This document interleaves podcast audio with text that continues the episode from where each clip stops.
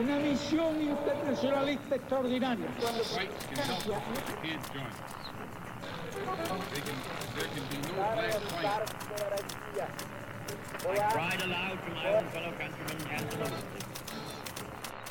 Sua rádio da história.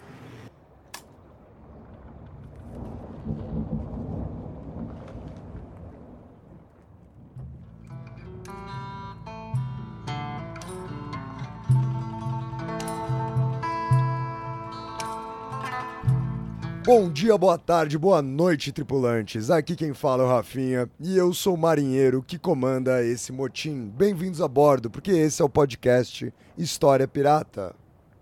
Fala pirataria! Eu sou Daniel Gomes de Carvalho e eu também comando este motim. E hoje a gente tem um convidado muito especial. Bom, eu já vou dizer por que, que ele é especial. Porque além dele ser especial, ele é professor da Universidade Federal de Goiás, da UFG. Antes de ser professor da UFG, ele foi professor aqui na UNB, substituto na área de História Medieval. Hoje ele é professor efetivo lá na UFG em, em História Medieval. A gente se conheceu aqui na UNB. Ele, ele fez doutorado ele é doutor em História pela Universidade Estadual de Campinas, a Unicamp, e também pela Universidade Livre de Bruxelas, né? Doutorado dele em Bruxelas em História, História da Arte e Arqueologia. E justamente ele é vinculado ao Laboratório de Estudos Medievais, o LEME, né, que envolve várias universidades, a USP, a Unicamp, a Unifesp, a FMG, o FG, e também ao Centro de Pesquisa em História, Arte, Cultura, Sociedades Antigas, Medievais e Modernas da Universidade Livre de Bruxelas. Mas, além de tudo isso, nós descobrimos isso aqui quando, quando ele deu aula aqui na UNB, ele é de São José dos Campos. Ele é joseense. Quem nos escuta sabe que eu cresci em São José dos Campos. E esse é o momento do ano que eu mais sinto falta de São José dos Campos, que é a festa junina, né? Porque bolinho caipira é algo que não existe em outras partes do planeta. E para piorar, quando eu comecei a dar aula, lá em 2007, 2008, eu descobri que eu dei aula no cursinho popular para a irmã do Tiago tá? Tiago Ribeiro, a, a, irmã dele é Thaís Ribeiro. Tá? Que, inclusive, Rafinha, você já conheceu pessoalmente porque ela já foi num show da minha gloriosa banda que eu tinha lá em São Paulo, a banda Os Gomes. Uma vez ela, ela foi ela, eu acho que era o namorado dela. Na época foram lá no show tal, dessa, dessa gloriosa banda, Os Gomes. E, e é isso aí, Thiago. Dá um oi aí, pessoal. Bom, rapaziada, bom, primeiro agradecer o convite aí para participar desse programa tão peculiar, piratesco. Pirataria está no meu sangue. Sem pirataria não existia a minha tese. E gloriosa São José, Águia do Vale. Ah, subiu, hein? Subiu, subiu. para dois. Agora vai ter, vai ter clássico, vai ter clássico São José e Taubaté ano que vem. É nós lá no Martins Pereira movimentando a massa lá. E também sinto falta do bolinho caipira, que não existe em nenhuma outra região deste universo. Você não tentou fazer um bolinho caipira esses dias, Dani? Não teve esse, esse evento? Eu tentei. Ano passado, eu esse tentei ano? fazer. Tentei, ficou assim. Ah, ficou bom até, ficou bem, bem oleoso, assim. mas eu. Mas, mas deu pra comer, ficou gostoso aqui. Muito bom. Então. Uh, na pandemia eu fiz, na pandemia eu fiz um bolinho caipira, ficou, ficou show. Não eu, mas a minha, a minha digníssima minha companheira fez, Natália. Muito bom. Podemos combinar um aí. É, esses dois então estão a partir de agora me devendo um bolinho caipira, porque eu nunca provei, só escutei falar sobre essa aparente iguaria. Vou fingir que eu confio no gosto É, é bom demais. Cara, eu ia ali pra paróquia lá é, é, e pedia assim 17, 30 bolinho caipira, ficava comendo que nem um louco, assim. 30? Eu, uhum. Ali no São Dimas, ali, era show. Isso, São Dimas ali, cara. Show de Arraia do Frederico. Nossa. Tinha, tinha a festa junina da Embraer também, clássica. Boa. Vocês sabem que só pra eu me sentir aqui parte da conversa josense de vocês, é... vocês sabiam que uma vez eu, eu, trabalhei um tempo como fotógrafo, né? E aí eu fiz um trabalho que era fotografar o time de rugby de São José. O time ah, achei que rugby... era fotografar bolinho caipira. Não, não. Pô, eu teria comido bolinho caipira, pelo menos, né? Mesmo. Ô Dani, e conta pra gente, o que, que você tá lendo essa semana? Porra, cara, essa semana eu tô lendo um livro, não sei se você conhece, Thiago. Eu, eu, eu acabei de ler, eu comecei ontem, terminei hoje, porque é um livro bem curtinho, tem 80 páginas de texto, que é um texto do Romain Bertrand, chamado Qui a faire le tour de quoi? Acho que não tem inglês, não tem português, porque ele é relativamente novo, e é sobre o Magalhães, né, a viagem do Magalhães, do Estreito e tudo mais. Ah, e eu, assim, depois que eu terminei de ler esse livro, até mandei um áudio emocionado pro Rafinha. Pra mim é um, é um livro de história, assim, é quase que um pequeno clássico contemporâneo. Não sei, eu gostei muito. Porque eu gostei da maneira como ele estrutura uma narrativa, muito agradável, inclusive ele divide em episódios. Mas ao mesmo tempo que é uma narrativa, tem uma discussão historiográfica também que ele sabe colocar no meio da narrativa de um jeito muito delicioso e um trabalho com fontes, né? Então, por exemplo, ele mostra que o, que o Magalhães não fez o, a volta ao mundo, né? Não fez a, a, o tour do globo.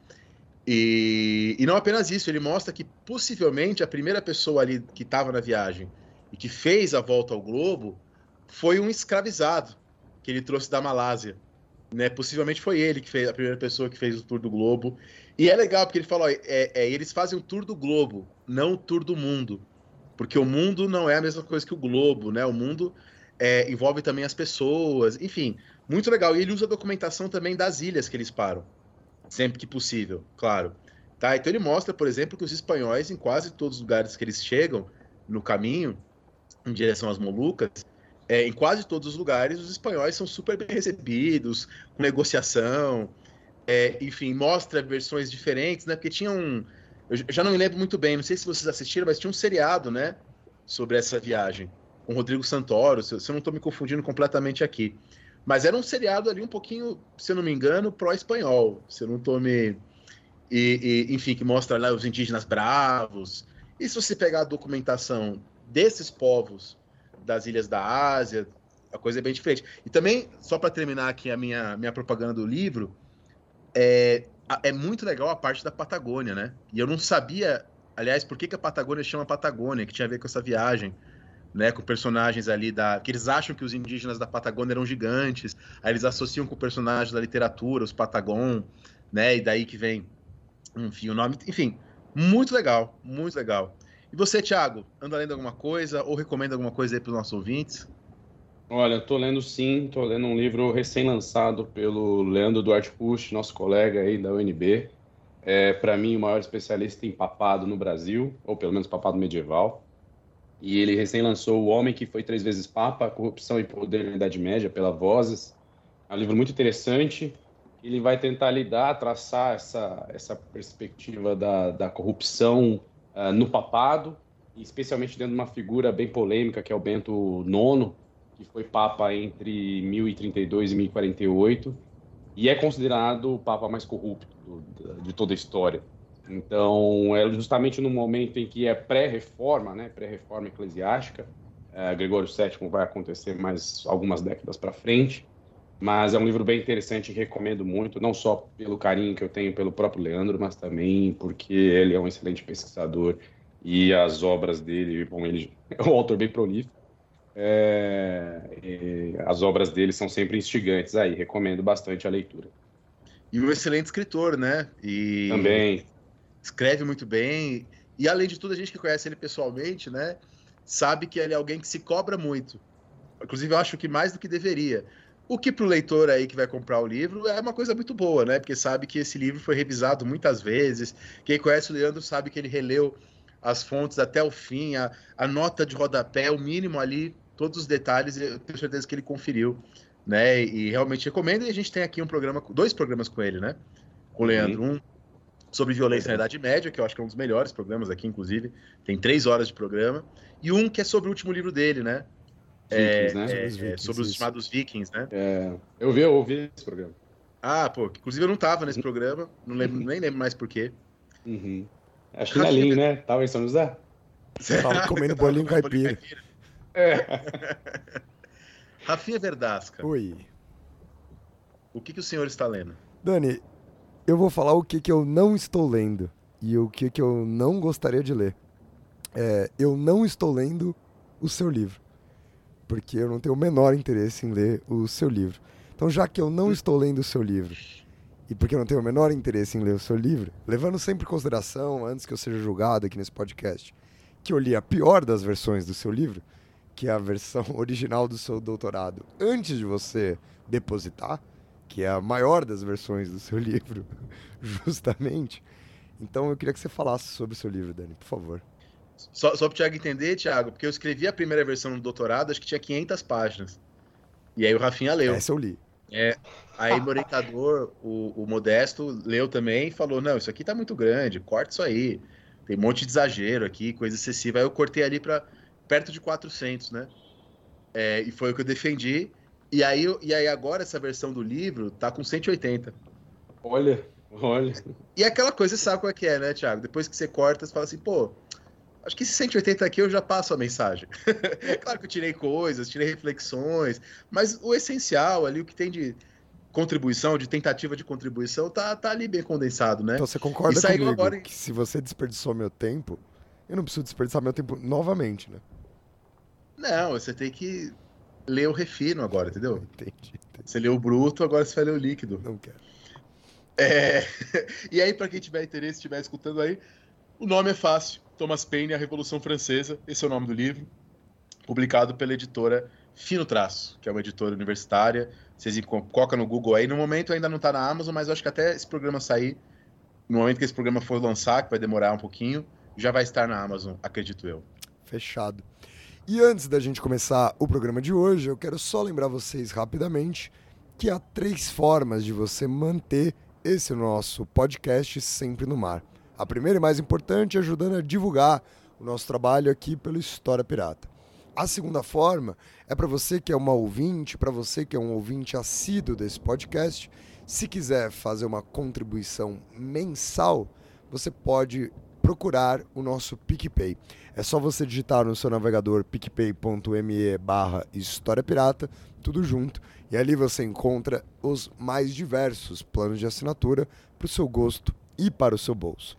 Agora, a última maneira de você ajudar o podcast do História Pirata é fazendo um Pix pontual aqui pra gente, né? Então você pode fazer um Pix para nossa chave, que é também o nosso e-mail, podcast.historiapirata.gmail.com. Lembrando sempre que tanto o link para o PicPay quanto também a nossa chave Pix e inclusive os livros do Dani, você encontra como chegar na descrição desse episódio. Episódio esse que a gente vai receber o Thiago aqui, na verdade nós já estamos recebendo o Thiago aqui, para discutir um pouco sobre a história dos francos. E para isso, o programa de hoje estará dividido em quatro blocos.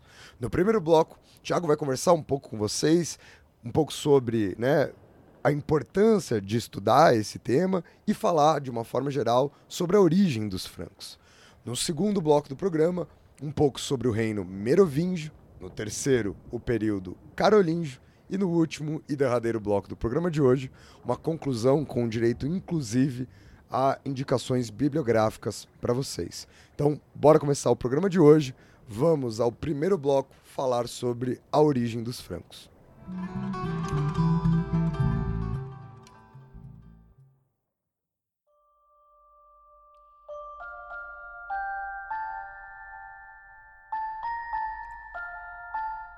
Ô Thiago, você sabe que a gente estava conversando aqui um pouco antes de você entrar, porque, como, como eu te falei também antes, né? Eu sou professor de ensino básico e de, de pré-vestibular, e o Dani compartilhou né, desse trabalho comigo durante muito tempo. E, e a gente tá aqui muito ansioso pro programa de hoje, porque o programa de hoje é um programa sobre algo que no ensino básico passa muitas vezes batido. E a gente até fez uma aposta aqui que a gente fazia num curto espaço de pré-vestibular passar menos batido do que o normal, mas ainda assim acabava falando mais ou menos de tudo que você vai falar aqui hoje em cerca de 30 minutos, né, a- aproximadamente. Então, eu, eu queria que você me falasse da onde veio essa, esse seu interesse e, e- e já começasse aí a sua fala, por favor. É, Bom, complicado, longa história, longa história. É, Bom, de fato, realmente é um tema que não aparece muito no, no- ou não tem muito espaço, né? Se a gente pegar, por exemplo, a BNCC, é um período muito específico dentro do ensino básico em que, em que, por exemplo, os francos vão, vão, vão, vão ter presença, que é ali no, por volta do sexto ano, é, final do quinto ano ou sexto ano, atual, né? Sexto ano. Eu sou das antigas, eu sou da, ainda da época que não existia nono ano, né? Mas, é, se eu não me engano, é no sexto ano ou início do sétimo. E de fato é período bem curto que você tem que condensar muito ali. E bom, ensino médio, com a questão da reforma do ensino médio, aí é outra história, enfim. Mas é bom, o interesse pelos francos, os francos em si não, não, não, eles são na verdade uma segunda parte daquele que era o meu interesse primário, que era tentar entender e foi basicamente isso que eu comecei a pesquisar já na iniciação científica lá na minha graduação na Unicamp, sob orientação da professora Nélia de Barros Almeida que era entender como as normatizações uh, seculares eram tinham vinculavam valores cristãos dentro do contexto da Gália do século VI. E bom, Gália século VI, Merovingios, a gente está falando de Merovingios, a gente querendo não está falando de francos. Então, a partir dali foi meio que um pouco de de, de decupar mesmo, né? Então, estou falando de merovingios, quem são os merovingios? Ah, os merovingios são francos, francos, quero entender o que são francos. E aí, a partir disso, já começou um interesse é, em relação ao assunto, que se aprofundou no doutorado, até porque eu avancei é, no tempo, né, na cronologia dos meus estudos, do período merovingio eu passei para o período carolíngio, é, estudando aí especificamente a questão da pobreza nessa, nesse contexto, porque nas fontes, nos documentos do período merovingio que eu estudava, eu via muitas menções a pobres e eu queria entender quem, quem eram esses pobres, como que era definida essa pobreza, que foi o assunto que eu quis definir no, no meu, no meu doutorado. Então, de, digamos assim, que eu, eu tracei um panorama do que é franco, ou do que são, quem são os francos, discussões em relação aos francos, é, é, de maneira é, conjunta aquilo que viam os meus interesses dentro dos meus estudos, né? É, porque a gente, se a gente está falando de merovingios, se a gente está falando de carolinhos, em última instância a gente está falando de francos também, que é um assunto aí que eu quero debater com vocês. Bom, e para começar disso, a questão é a própria origem, né, de, pensar essa origem desses francos, que não está situada necessariamente no período merovingio nem no carolíngio, está um pouquinho antes. Uh, mas antes de falar disso, gostaria de falar um pouquinho uh, do próprio nome, né? O nome franco vem do termo latino francus, uh, que era usado pelos romanos para designar agrupamentos sociais que habitavam o norte da província da Germânia, nos limites do Reno, onde mais ou menos hoje é o norte da Alemanha, ali nas fronteiras com os países escandinavos. Uh, segundo alguns autores, o nome provém de uma arma característica usada pelo esse grupo social, que era uma espécie de lança ou dardo, né? É, o que é curioso porque o termo, um, uma arma muito famosa que é chamada Francisca, que é um machado arremessável, ele vai aparecer mais depois. Uh, outros autores entendem que Franco, na verdade, designa, designava voraz, violento, bravo, corajoso, ou outras características que os autores romanos atribuíam a esses grupos sociais. Isso não tem a ver com entrada franca ou nada a ver? Entrada franca de livre? É, é, eu, eu, tô. Eu, o Rafinha deu risada, mas eu, eu não vou dizer de quem, mas eu de fato já ouvi isso, tá? De que a, a, a, ideia de entrada franca tem a ver com uma das pode ter a ver com uma das origens do nome franco de entrada livre, de entrada. Não, não. Ou nada a ver? O, o, ponto de ser livre tem a ver, porque a partir do século VI, Franco passou a designar pessoas livres. Especialmente ali no contexto da Gália, né, que hoje é mais ou menos a região da França, é, que é basicamente a, o, o, o, local central de dominação dos francos ah, nesse momento. Então, eu não, eu não seria tão categórico em falar que entrada franca vem daí, mas de fato, a partir do século VI, franco ganha essa conotação de livre, né? Uh, nesse, nesse, nessa, nesse ponto. E tem uma crônica do século VII chamada Crônica de Fredegário, que na verdade não é do Fredegário, mas enfim, é um autor que aparece num dos manuscritos e aí ela passou habitualmente a ser chamada de Fredegário. Há debate se o Fredegário existiu ou não, mas ele sugere, nesse, nesse documento do século VII, ele sugere que o nome franco derivaria de um rei muito anterior, um rei sicâmbrio, é da época aí do, da conquista da Gália pelo Júlio César, que chamava Frâncio mas isso não tem nenhuma, a gente não consegue ter nenhuma, nenhuma documentação que suporte essa afirmação que essa crônica de Fredegário faz. O fato é que, assim, é, embora o nome tenha pegado, né, vai ser chamado, os reis merovingios, os reis carolíngios, até um determinado ponto vão ser chamados de Rex Francórum, né, rei dos francos. É, há autores como o Chris Wickham, que é um, autor, é um historiador inglês, o qual eu admiro muito também. É, ele argumenta que a partir do século VII a palavra franco ela deixou de ter qualquer conotação étnica. Se num primeiro momento, né, pelos uh, etnógrafos, entre aspas, romanos, eles designavam grupamentos sociais por, por esse nome de franco, uh, a partir do século VII, para esse autor, ela perde essa conotação étnica, uh, porque basicamente já, já teria aí já essa ideia de que se designava pessoas livres, e a partir de um determinado momento, no caso aí o século VII, é, passou a designar somente as pessoas que moravam ao norte do Loire. Loire é um rio na França, que está ali mais ou menos na costa leste, corta, corta Tours, entre outras cidades é, da França atual.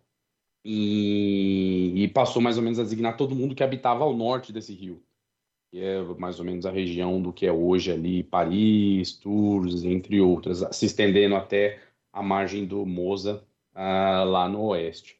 Uh, então, o próprio nome é meio controverso, tem várias acepções aí é, em relação a isso. E outra coisa curiosa também de se pensar dessas origens é importante porque é, é um assunto que vira e mexe aparece, que é a origens mitológica dos francos, assim, né? porque autores contemporâneos, autores francos mesmo, né, ou da região da, não dá para dizer se eles eram francos francos mesmo, mas autores francos ou da, do período na qual os francos dominavam essa região da, do, dessa Europa continental uh, ocidental, eles teceram algumas origens para esses francos, né? tentaram explicar da onde esses francos origens. Tem um autor chamado Gregório de Tours, ele foi bispo na metade do século VI e autor dos Dez Livros de História, obra que posteriormente foi chamada de História dos Francos, é, mas ela originalmente não chama História dos Francos, tá? ela foi por outros autores, ao longo, na própria Idade Média mesmo, ela foi categorizada como História dos Francos, mas o autor em si, o Gregório, não chamou ela de História dos Francos. É, e ele estabelece que os francos eles teriam vindo, que já usavam os, os, cabelos longos, né? Uma característica também, né? Os reis cabeludos, que vão ser também os merovingios e tal, da gente já fala um pouquinho deles. Mas vamos dizer que esses reis que já usavam cabelos longos, eles viriam da, da província romana da Panônia, cujo território hoje é mais ou menos a Hungria, partes da Áustria, Sérvia, Eslovênia e Croácia. Um outro autor, a, a Crônica de Fredegário, né, que eu já comentei aqui, ela argumenta que os francos eles teriam origem em Troia, a mítica Troia, né, e que teriam sido liderados pelo primo é, na sua fuga de Troia, antes da queda de Troia realmente, Uh, e, e, ele, o primo, teria levado aí os, o, após muitas, muitos anos e muitas sucessões, os troianos teriam migrado para uma região próxima do Danúbio, uh, e aí dali teria dado origem aos francos.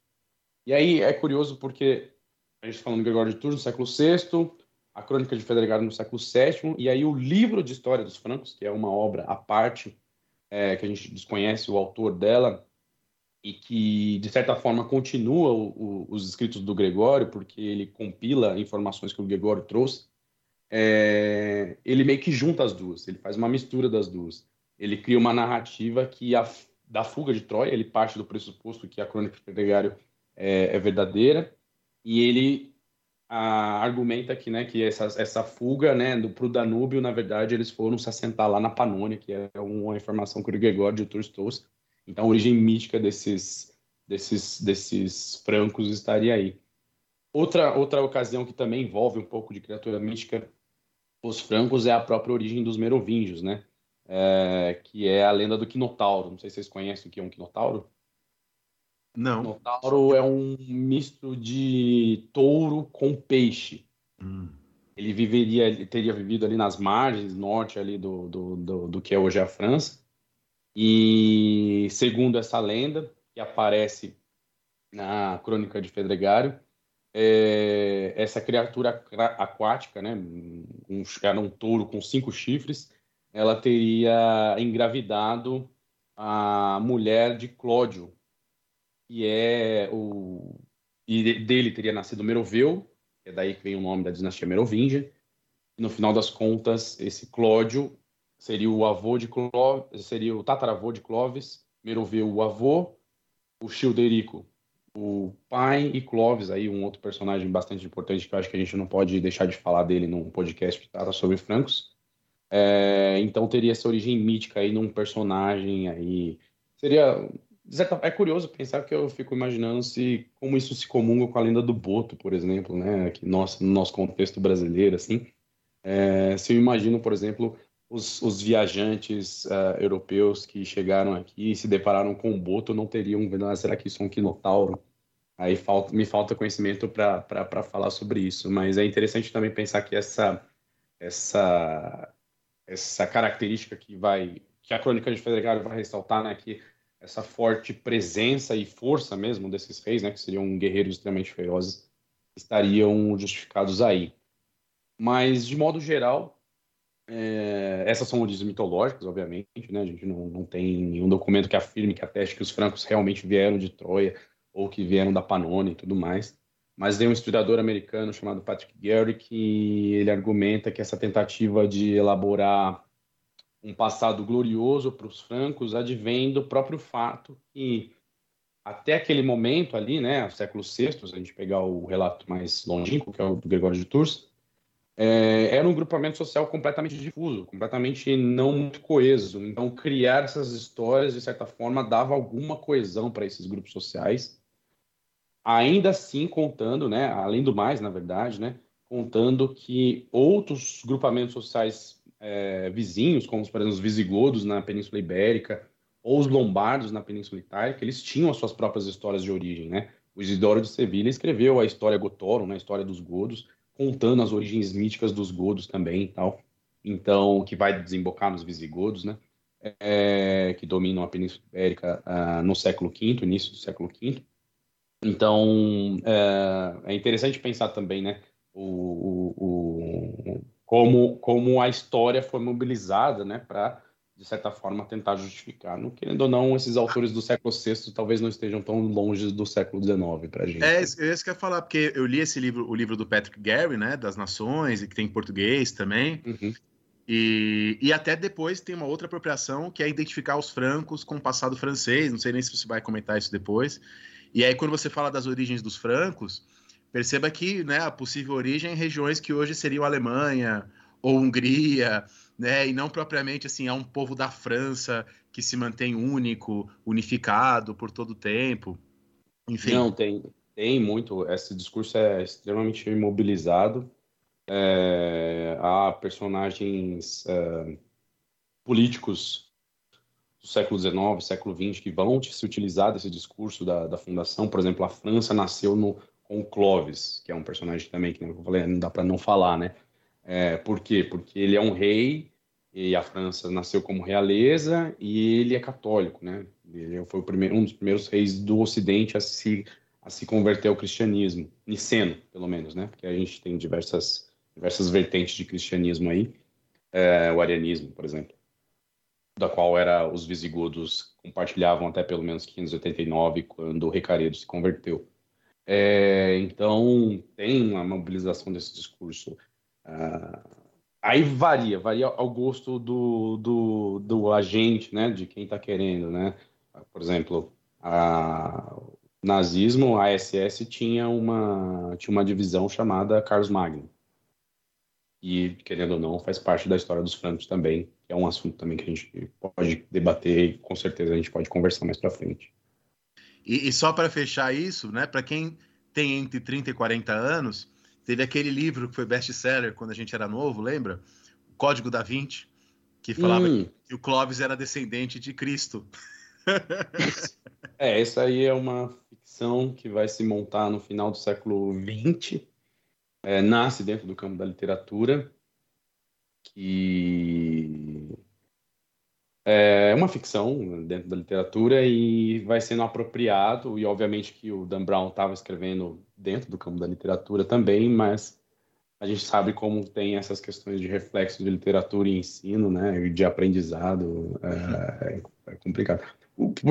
Para falar bem a verdade, a minha primeira lembrança de Merovingios não é na escola, é, desculpe professores, professora Lourdinha, desculpe, não, não lembro de, de Merovingios, a minha primeira, quando eu falo Merovingio, a minha primeira lembrança é Matrix. porque tinha um personagem meio antagonista lá que chamava Merovingio. E... Mas não tem nada a ver. Pelo menos dentro do, do contexto do Assim- que eu assim já estudei como- sobre francos. Assim como o Moacir Franco não tem nada a ver com os francos também, né? Não, não, eu imagino que não. Eu imagino que não. Bom, eu imagino que não.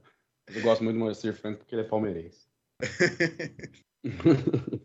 Ah, bom, essa ideia de origens místicas, né? Mas os francos eles têm uma, uma origem, um, um lugar social no qual eles ocuparam, especialmente dentro ou sob o Império Romano, né?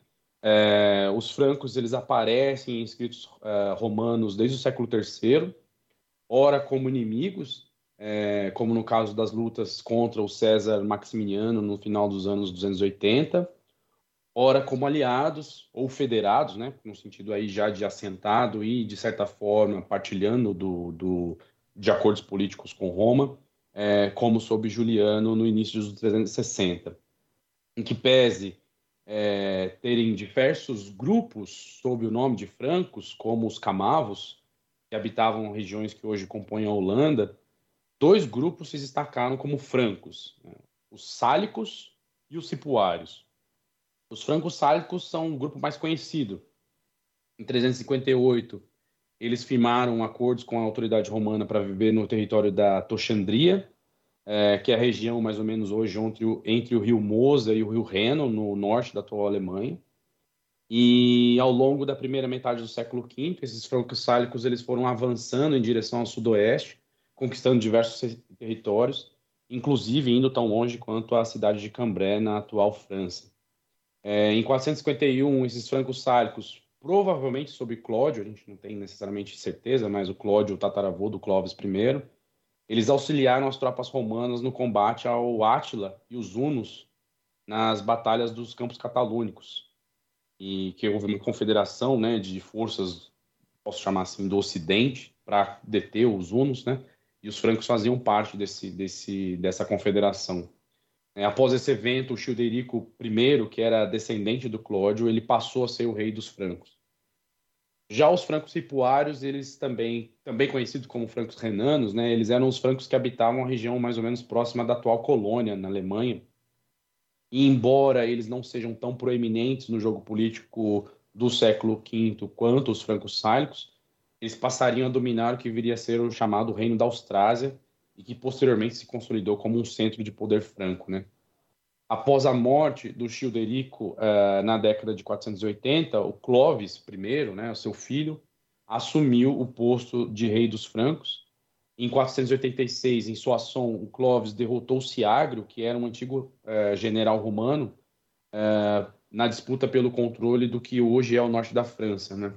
Até a, a, em relação a esse evento, há uma carta, um dos primeiros documentos do que a gente pode chamar de é, período merovingio, é uma carta do bispo Remígio de Reims, é, que ele, sauda, ele escreveu essa, cauda, essa, carta saudando o jovem rei Clovis é, pelo feito, né, por se tornar rei, e ali marcando mais ou menos o início do reinado merovingio, que a gente vai entender como reino merovingio. Perfeito, perfeito. O primeiro bloco do programa fica por aqui. Vamos ao segundo bloco a tratar justamente sobre o reino merovingio.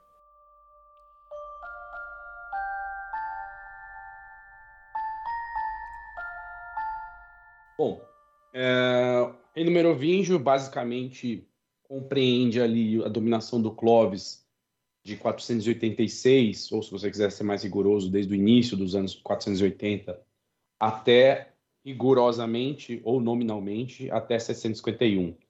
Então são bons séculos aí, pelo menos três séculos de dominação merovingia. Né?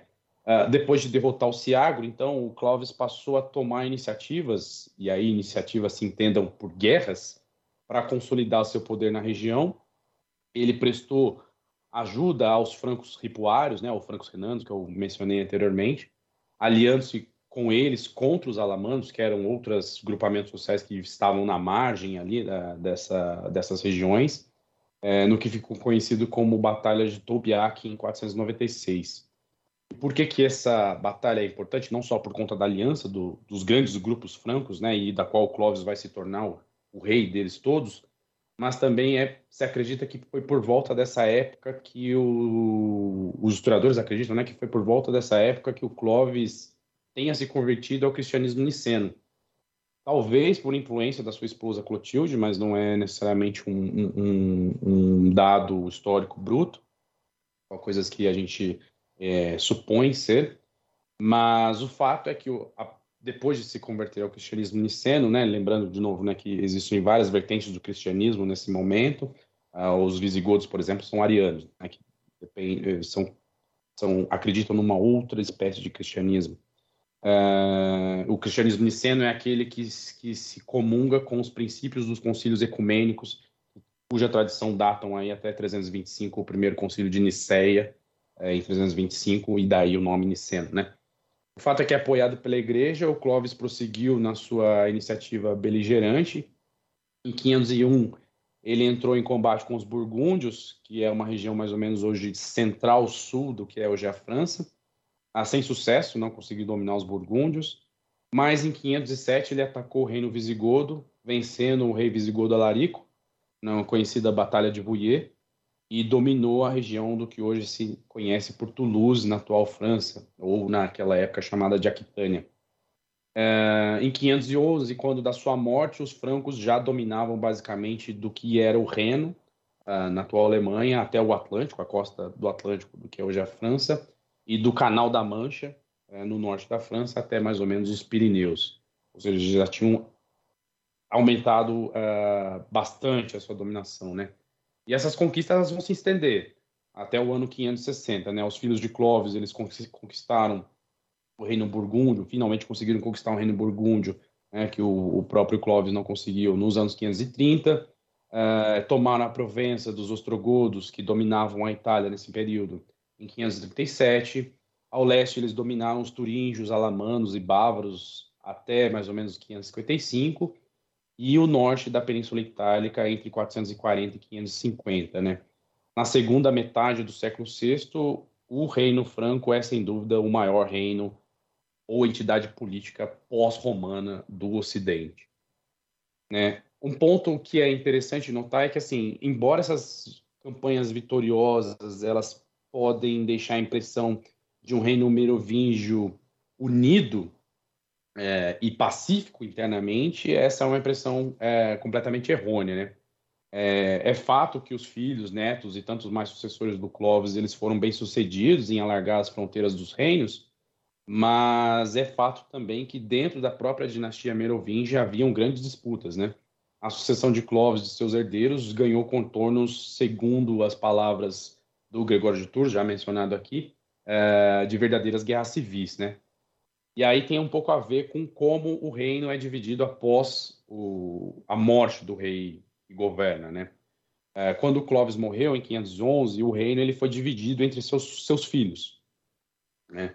O professor Marcelo Cândido da Silva, professor de História Medieval na USP, no livro A Realeza Cristã na Alta Idade Média, ele mostra como que é, é inovador em mostrar como a lógica da partilha ela foi mais, mais econômica do que necessariamente territorial, tentar dividir o, o reino igualzinho. É, obedecer mais uma lógica econômica, quanto cada um receberia de proventos dentro dessa divisão, né? Então, a partir da morte do Clovis, mais do que existia um rex francorum, né, um rei dos francos, é, tinha-se quatro, porque eram os quatro filhos. E aí esses filhos ficavam disputando entre si e o filho sobrevivente ia unificar o reino. No caso, é, Clotário I, que governou sozinho entre 558 e 561, ano da sua própria morte. E aí, quando ele morre, novamente o reino era, foi dividido entre seus quatro filhos e paulatinamente foram disputando entre si é, pelo maior poder possível sobre Isso o reino. Tem alguma relação com, com aquela divisão que existia em Roma, da tetrarquia? Há alguma referência ou não? Não, não, não, não. A tetrarquia, pensando pelo menos a tetrarquia do Diocleciano, é, obedece outra lógica, uma lógica de governação mesmo. Aqui não, é aqui inclusive. É, aqui é, é, uma, é uma tentativa de equali, é, deixar igualitária essa divisão, né? não necessariamente território, mas pelo menos em rendas mas há uma, há uma um questionamento que a historiografia trouxe de visão de como esses de como esses reis merovingios, esses reis francos, eles lidavam com o que é o reino, né? É, é um pouco no sentido de, de eles seriam contrários à ideia de república, porque eles entendiam o reino como seu patrimônio e por ser seu patrimônio eles dividiam entre si. Uh, eu acho que o, o, livro do Marcelo Cândido ele é muito feliz nesse, justamente em contrapor esse tipo de mito ou esse tipo de argumentação, porque ao analisar a, a, a documentação em si, né, é, é possível ver que existem lógicas pensando sim numa ideia de governança ou numa ideia de que ah, o bem público não é necessariamente é, completamente desconsiderado, né? O, o, autor, né, o Marcelo Cândido, deve chamar de utilitas pública. Uh, mas é, é, é, complicado, é complicado dizer, mas de, de, toda forma não necessariamente tem a ver com, com a tetrarquia do Império Romano, essas divisões. E, bom, após diversos conflitos, muitos deles belicosos, né, o reino foi novamente unido por um sobrevivente, que era o Clotário, filho de Chilperico, neto de Clotário I, de quem a gente falou aqui, que morreu em 561, e bisneto de Clovis, né? O Clotário II, no caso, ele seria o único rei franco até a sua morte em 629, quando então passaria a coroa para o seu filho uh, Dagoberto. E aí é importante também ter em conta que essas lutas, essas longas guerras fratricidas entre os séculos VI e VII, eles favoreceram o aparecimento de alguns particularismos. Um exemplo são os sub-reinos merovingios. É, que nem eu falei, por exemplo, os francos renanos, eles vão ser característicos, vão ser é, associados à Austrásia. E é justamente nesse momento que esses reinos, esses sub-reinos né, merovingios, eles vão ganhando mais contornos, vão ganhando mais preponderância, porque imagina assim, você tem uma corte que se divide quando da morte de um rei que unificou esse reino, e aí essas cortes vão existindo em paralelo até um momento em que possivelmente exista um outro rei que vai unificá-las, né? Uh, mas nem sempre acontece esse processo de unificação total como, como aconteceu sobre o Clotário I, o Chuperico I, perdão, ou como aconteceu sobre o Clotário II. Uh, e aí você tem os sub-reinos dentro de um reino merovingio, dentro de um reino franco como um todo, você tem os sub-reinos, que é o caso da Austrásia, que ele vai pegar a parte oriental desse reino. Uh, tem a Neustria, que vai, de certa forma, pegar a parte ocidental. E a Burgúndia, que é a parte meridional sul desses reinos. Né? Cada uma dessas cortes é, ficaria ligada, ou ficou ligada, a um príncipe merovingio, e passa a desenvolver as suas próprias maneiras de governo, né? É, de fato, a história da Gália merovingia após o reinado de Dagoberto, Dagoberto reinou até 639, é a história da oposição e antagonismo entre esses sub-reinos, assim. E aí vem um ponto muito importante para a gente pensar a história posterior. Obviamente que a gente não é o caso aqui de cometer teleologia, né? É um dos pecados da história. Geralmente eu falo para meus alunos que a história tem dois pecados. O primeiro é, é, é teleologia e o segundo é o anacronismo. No final das contas, a gente pode até juntar os dois, dependendo da perspectiva, né? É, mas é curioso pensar que é nesse momento, nesse contexto de, de, de partição, que vai ganhar proeminência uma figura que vai se tornar muito importante dentro do sistema de governança merovingio e posteriormente vai dar fim a ele, que é a figura do mestre do palácio ou maiordomos, Aí acho que é uma figura bem, bem conhecida aí dentro do, do contexto dos estudos desse período, né? O maiordomos, ou mestre do palácio, ele originalmente ele é um chefe dos assuntos internos do palácio, daí que vem o seu nome, né?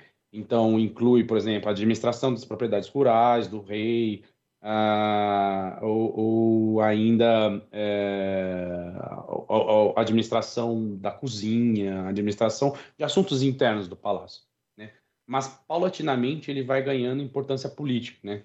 Então, ele passa a presidir o Tribunal Palatino, ele passa a fazer a arrecadação de impostos, ele passa a exercer o controle da hierarquia do poder real, então, porque o rei não está presente em todos os lugares ele tem figuras que vão assumir esse papel, né? Por exemplo, condes e duques, né? Condes geralmente em, em regiões internas, duques em regiões fronteiriças. É, e daí que vem, inclusive, os próprios nomes. É, o comando do exército, ou seja, eles, o, o, prefeito do palácio, o mestre do palácio, ele sob a autoridade nominal dos reis, ele passa a ser de fato o mestre do reino, né? É, não à toa muitos muitos mestres do palácio eles vão portar o título de príncipes, né? Que é aí de, aí de certa forma vai ser de dialogar um pouquinho com a história romana, né? É que o príncipes é o primeiro, né? Ele é o ele é o primeiro entre todos. Então o mestre do palácio é, embora nesse momento, né? A gente está falando aí do século VII, não exista uma iniciativa de derrubar os reis merovingios, os reis francos por excelência, mas já há uma proeminência desses reis, né? É... E é curioso porque esses reis eles eram geralmente nomeados, esses mestres dos palácios, perdão, eles eram nomeados pelos reis. Mas no caso da Austrásia, e é por isso que eu quis destacar a relação da Austrásia quando eu falei dos francos renanos ou ripuários, é... isso não acontece. Por quê? Uh, o Pepino de Landen, que morreu em 639, ele foi nomeado pelo Dagoberto, mas ele tornou o seu cargo hereditário. Ou seja, a sua linhagem passou a ser a linhagem dos mestres de palácio, né? E aí, por exemplo, o seu neto Pepino II da Austrásia, nas disputas que existiam entre esses sub-reinos, ele combateu os neustrianos na Batalha de Tertre em 687 e assegurou o domínio sobre todo o reino merovingio, dominando ali. E é curioso também, fato, não, curioso não, né, isso não, não, não, trago essa informação à toa, porque é dessa linhagem pepinida, né, Pepino de Landen, Pepino II, é que vem o Carlos Martel. Uh, nos anos 710, ele ascendeu à condição de mestre do Palácio da Austrásia, se contrapôs a seus inimigos neustrianos e saxões, recebeu o título de Princeps Francorum, ou seja, o primeiro dos francos, e mestre de todo o reino merovingio. E aí ele contou não só com a sua própria habilidade política e marcial, né? Não à toa o nome dele é Carlos Martel, o apelido dele é Martel, é Martel de Martelo, é, o aparecimento de um novo adversário fez com que ele fortalecesse ainda mais essa posição, ainda mais que era um adversário estrangeiro, que era o avanço árabe pela Gália nos, nos anos 720, né? E que foi detido uh, na Batalha de Poitiers em 732, onde o Carlos Martel derrotou os invasores muçulmanos e, como consequência, ele ganhou prestígio político e consolidou seu poder sobre todo o reino merovingio. Uh, testemunho disso é o fato que, após a, a, morte do rei Teodorico IV, rei merovingio Teodorico IV, em 737, os documentos contemporâneos eles não deixaram de ser datados pelo rei, pelo reino do rei merovingio. Eles passaram a ser datados pelo reino do Carlos Martel. Então, um documento expedido entre 737 e 741, que quando ele morreu, não tem a data do rei Merovingio, tem a data do reino, entre aspas, do Carlos Martel. E, inclusive, quando o próprio Carlos Martel morreu, ele dividiu o reino entre os filhos dele. É, então, ele já tinha ali toda a lógica de que ele já tinha incorporado, né, toda essa lógica de governança e de poder uh, merovingio, ele já tinha incorporado e ali a prática ele dividiu entre os, os filhos dele, embora os filhos deles não fossem necessariamente da linhagem dos reis merovingios os filhos deles, no caso aí, Carlomano e Pepino III, ou Pepino I, dito o breve também. Tiago, eu, eu vou te fazer uma pergunta de professor de ensino básico de novo aqui. Você fez uma excelente explicação, da qual, como eu te confessei aqui em off, eu estou é, em silêncio no programa enquanto eu anoto é, a, a, sua fala, mas sem esbarrar num, num tema, né? Num, acho que nem só um tema, num termo que é que ele aparece com alguma recorrência assim quando a gente trabalha com esse tema dentro do, do ensino básico, que é a questão dos reis indolentes. É, há, há, uma opção de, de, debate historiográfico sua em relação a isso? Queria entender melhor. O, a, a... E era, era isso que eu ia perguntar também, né? Porque é, vem muito do Mark Bloch, sim, né? Sim. Essa discussão. É, eu queria... Se isso ainda está em voga, Exatamente, eu queria entender o que, que é, o que, que o debate historiográfico sobre isso é, diz a respeito. Sim, não. O primeiro ponto é que com certeza é uma posição historiográfica uh, da qual eu assumo, faço parte do, do que eu acredito. É, Reis Indolentes, de certa forma, vai dialogar muito como essa sucessão vai acontecer, né? É que a gente não chegou lá ainda, a gente vai falar dos carolíngios, mas os carolíngios, eles deram um golpe. Foi golpe. Então, essa, é, eles vão construir uma, o que se chama dentro da retórica de danatio memoriae, ou seja, da nação da memória dos merovingios, para justificar sua posição no, como novos governantes dos francos, é, e vão categorizar essa historiografia que vai, vai se arrastar em diversos, vai se arrastar não, mas vai se vai ser impressa em diversos documentos do período, como o, os anais dos reinos dos francos, é, ou, ou, diversos outros uh, conjuntos de crônicas do período, e vai traçar essa, essa, esse caráter negativo desses reis merovingios, especialmente esses últimos.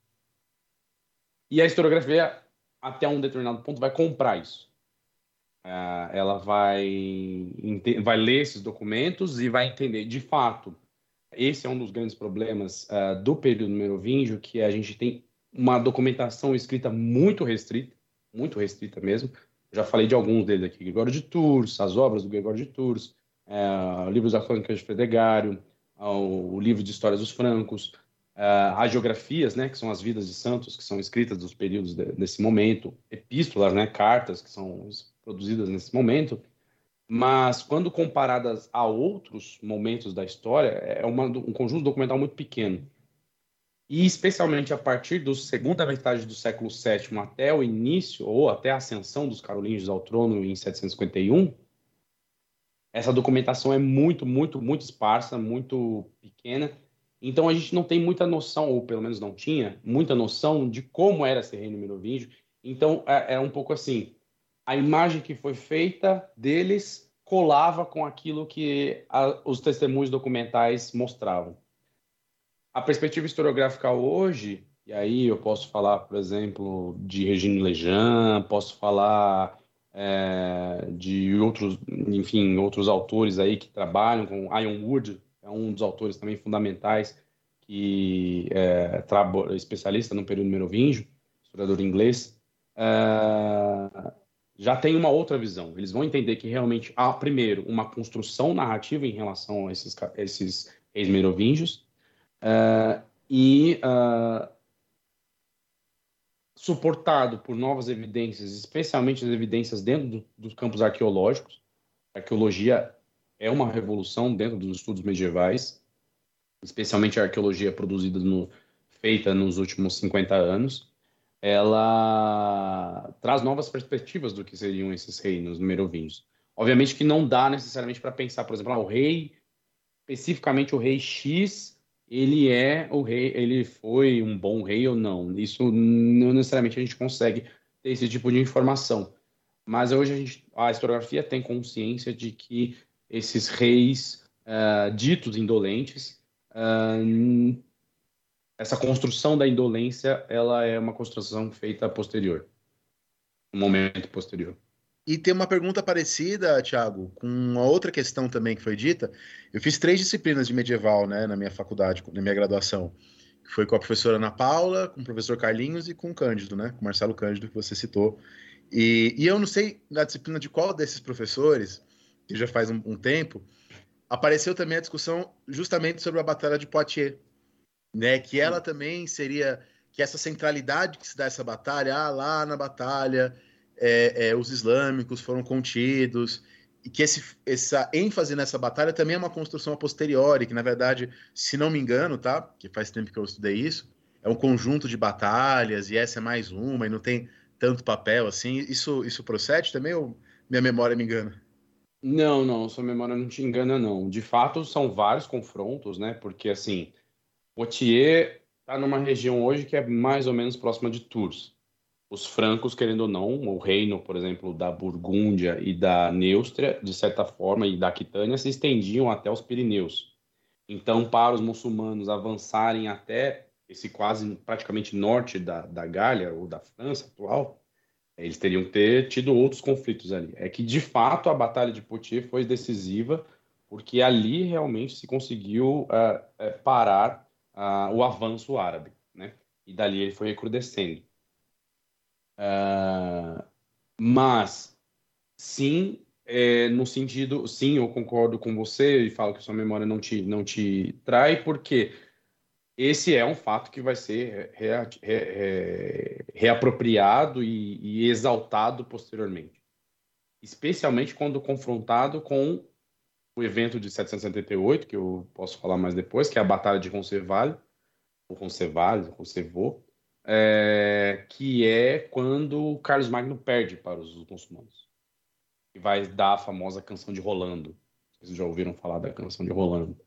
Que é a retaguarda do exército de Carlos. Carlos vai combater os muçulmanos também. Eu posso explicar um pouquinho depois mais para frente, quando a gente falar de carolíngios, mas é, Carlos avança sobre os muçulmanos, atravessa os Pirineus e no retorno é, a retaguarda do exército dele sofre um ataque e é uma derrota é, acachapante, sem vários personagens importantes, inclusive o próprio Duque Rolando, que era o Duque da Normandia, é, morreu nessa batalha.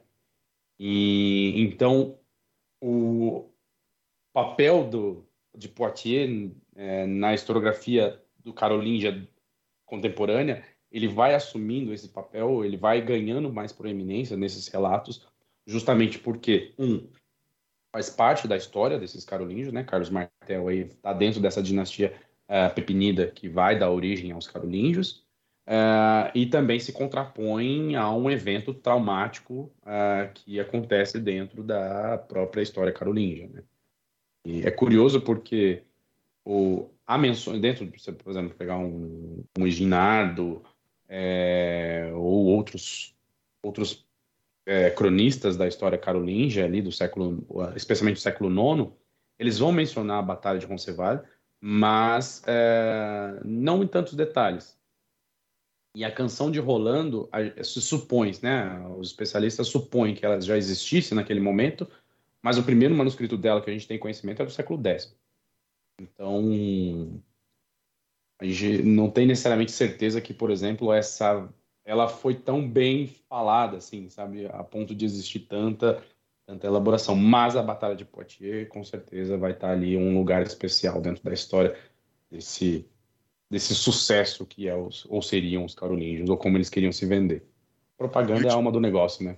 É, não, e última observação sobre apropriações, né, que a gente já falou antes.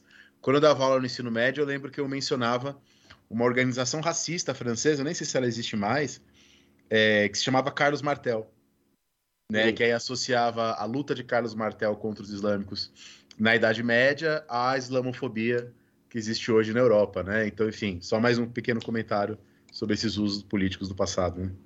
Nossa, demais, demais. Isso aí é, é terça-feira no conjunto do uso da história, né? Especialmente por grupos de extrema direita é, que fazem um uso tremendo do passado e distorcem, né? E é um ponto que também chama atenção muito para os meus alunos né, em relação a isso, que é pensar a agenda que está por, por trás, né? Muitas vezes esses usos dizem muito mais a respeito do grupo da qual ele está fazendo esse uso do que necessariamente um, um, fato histórico, um documento histórico, uma evidência histórica propriamente dita. Bom, em que pese todo esse debate em relação a se falar reis indolentes ou não, é, o período merovingio ele se mostrou decisivo para a história dos francos, na medida em que foi nesse momento que esse grupo social ascendeu à liderança política de um território que hoje compreende a totalidade da França e suas adjacências, né? Bélgica, Suíça, Luxemburgo, Holanda, parte norte da Itália, parte sul da Alemanha. Inclusive, é, num universo que, segundo alguns especialistas, como o historiador israelense é, Itzhak Hein, era majoritariamente povoado por galos romanos. E aí é um ponto também bastante importante, né? A Gália, essa, o que é mais ou menos hoje, grosso modo, o território da França, é, ela era majoritariamente dominada pelos romanos no século V, por galo-romanos, e eles não desapareceram, né? Eles não sumiram no ar depois que esses merovígios ascenderam ao trono, né? E eles majoritariamente compunham a maioria da população.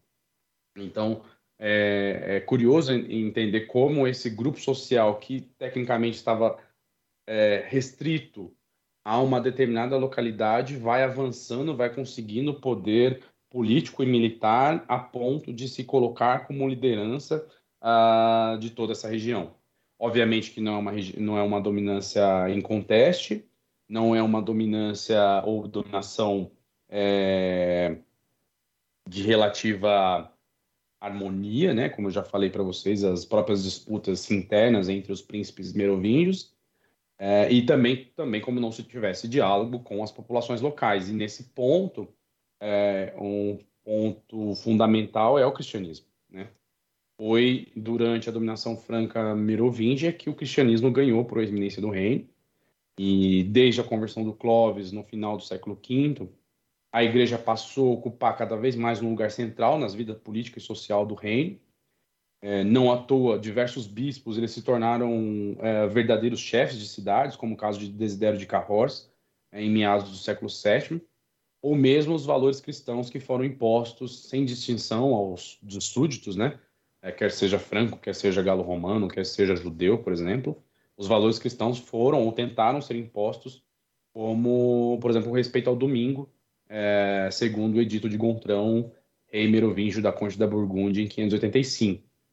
Então, há ali essa construção desse poder, esse universo de política e de poder aí também não é necessariamente sozinho, né?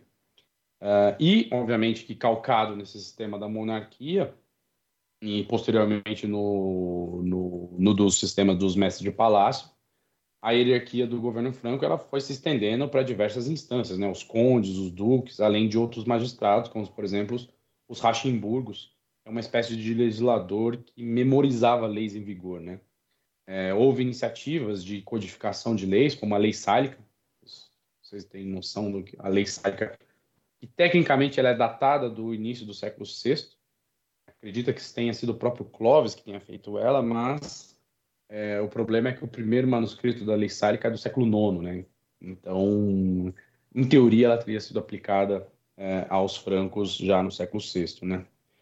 E aí um pouco retomar um pouco essa figura de que esse quadro sombrio do período merovingio, muitas vezes ele vai encontrar bastante bastante espaço, bastante voz é, no século XIX, agendas políticas à parte, porque aí também a gente tem que entender, né? Século XIX, construções da primeira apropriação da história, construção da, da ideia de história como justificadora de um espaço-nação, de um Estado-nação. E você falar que um franco ele é germânico, ele tem origem germânica, isso implica que o germânico, por ter origem é, nesse momento e o germânico dá origem à Alemanha, você pensa conflitos daquele momento, né? A gente pensar, por exemplo, a Guerra Franco-Prussiana e opôs franceses e prussianos uh, entre 1870 e 1871. Uh, eh, então há agendas políticas aí também, né? Então agendas políticas à parte, né, de dispensar essa essa esse quadro sombrio do período merovingio, como, por exemplo, um autor muito famoso que eu geralmente eu utilizo em sala, que é o Augustin Thierry, escreveu os relatos dos tempos merovingios e o, os relatos são bem, bem, bem tenebrosos, assim, ele, como ele escreve, é, como ele faz, né, categoriza esse período. Tem de fato a ver com, tirando as agendas, né, ele tem de fato a ver com essa limitação documental que eu já comentei um pouquinho é, com vocês. Além do mais, por exemplo, tem além daqueles desses documentos que eu já mencionei, por exemplo, tem os poemas do Venâncio Fortunato, mas Uh, é, é, de fato e também como já também já, já trouxe aqui para vocês que a arqueologia ela vem transformando esse panorama, né? Desde a descoberta da tumba do Childerico no século 17, mas especialmente nessas escavações dos últimos 50 anos, né? Novas perspectivas sobre as habitações, sobre as práticas religiosas e comerciais, entre outros domínios da vida cotidiana da sociedade franca do século VI ao século VIII, eles vêm ganhando forma. É o caso, por exemplo, de estudos capitaneados por um autor chamado Patrick Perrin, um autor francês, que descobriu, entre outras coisas, contas de vidro. Contas de vidro utilizadas para fazer colar. Essas contas de vidro, por exemplo, em túmulos, foram achadas em túmulos funerários francos datados do século VII. E a conta de vidro, pela cor, né, é o lápis lazuli, e não é um mineral que existe na Europa naturalmente. E esse mineral ele é encontrado, por exemplo, na Índia.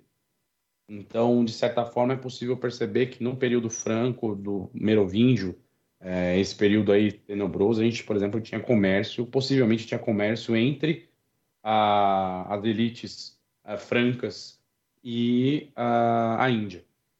É algo que, por exemplo, passava, passa completamente distante dentro da, da perspectiva tradicional da história sobre esse período, né? Que é aquela perspectiva que não há comércio, ou que ele é muito pequeno. Depois tem aquela coisa do, do Henri Pirenne, né? Do Mediterrâneo. Sim, sim. Sim, que ainda, sim. não sei se você sabe disso, Thiago, ainda tem muito livro didático que ainda fala no que fecha o Mediterrâneo e aí vem o feudalismo porque acaba o uhum. comércio. Uhum. Isso ainda está em é. livro didático brasileiro.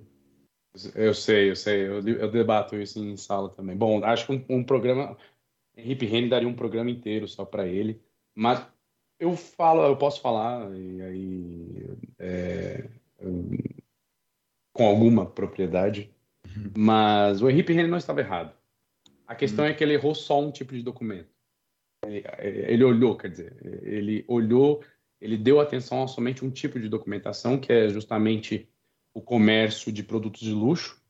E de fato, os produtos de luxo vão vai sofrer um impacto comercial a partir da, da dominação islâmica é, da Península Ibérica, especialmente que é o, a questão que ele fala que fecha o Mediterrâneo. Mas o comércio de produtos ou de bens de valor agregado menores, como por exemplo azeite, vinho e outros objetos que não cerâmica, que não necessariamente são produtos de luxo, é, eles não têm um revés tão grande assim. Então, Pô, legal demais isso aí, cara, não sabia disso não. Então, o Mediterrâneo necessariamente não fechou entre o século VII e o século, o século VIII, né? A dominação islâmica da Península Ibérica acontece em 711 é, ele não necessariamente fechou no século VIII e foi reabrir só no século II. Mas aí é um outro programa. É um outro é, programa. É, é, é eu sabia que o Hip Reine não tá, estava certo nessa coisa do fechou Mediterrâneo, mas eu não sabia disso de que, na verdade, ele só olhou, é porque ele só olhou um tipo de documento. Legal, hein? Bem interessante. A tese do, a tese do Pirrene é. Primeiro, que ela é muito inovadora, ela trouxe uma nova perspectiva de se ver a história, inclusive porque ele olha para além da Europa, embora seja meio contraditório, porque ele, de certa forma, vai, a teoria dele vai ser aqui em clausura a Europa, né? É porque ela vai se fechar em si mesma, vai se formar uma economia de subsistência e a partir disso vai nascer o feudalismo, como você falou. Mas ele se propõe a enxergar para fora, né? Para enxergar como os fenômenos, que é o, caso, querendo ou não, que é o, o, o surgimento e a ocorrência dos árabes ali na Península Ibérica. Mas aí, bom, a gente está falando de um autor belga do início do século XX, né? Publicou a primeira versão como artigo em 1922 de Maomé e Carlos Magno, depois a obra finalizada em 1937. E, bom, tem todas as vicissitudes de você ser um historiador de quase praticamente 100 anos atrás, quando publicou sua primeira tese. Muita gente, tem muita gente depois disso para descer a lenha, né? Imagina daqui, imagina daqui a 100 anos, vão pegar o Thomas Paine aí seu, não, Thomas Paine é, é, é, atemporal. É, não precisa de 100 anos para xingar. o seu livro, vou pegar o seu livro do Thomas Paine. Então, é, eu é. já, eu tenho, eu já tenho Em 10 dias a gente resolve isso aí. então, vamos ao terceiro bloco do programa de hoje, falar justamente sobre o período carolíngio.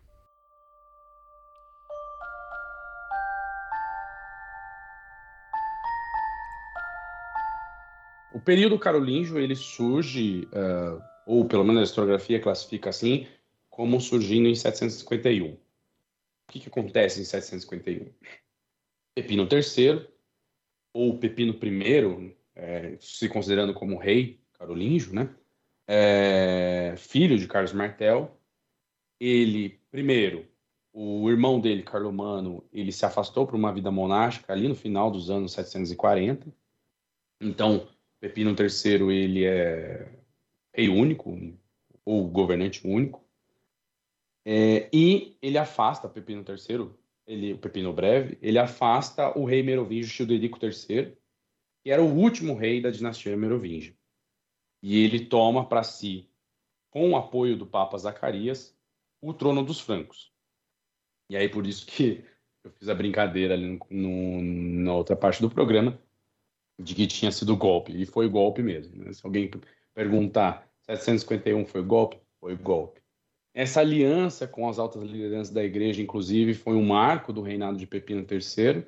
Em 754, ele foi ungido pelo Papa Estevão II, bem como seus dois filhos, Carlos, que posteriormente seria conhecido como Carlos Magno, e Carlomano. Né? Uh, em contrapartida, Pepino garantiu à Cúria Romana a posse dos territórios que viriam a se tornar os estados pontifícios da Península Itálica. Né? Pepino conquistou ainda a Septimânia, que é uma parte da parte sul, ali mais ou menos da região de Marsella, uh, na atual França.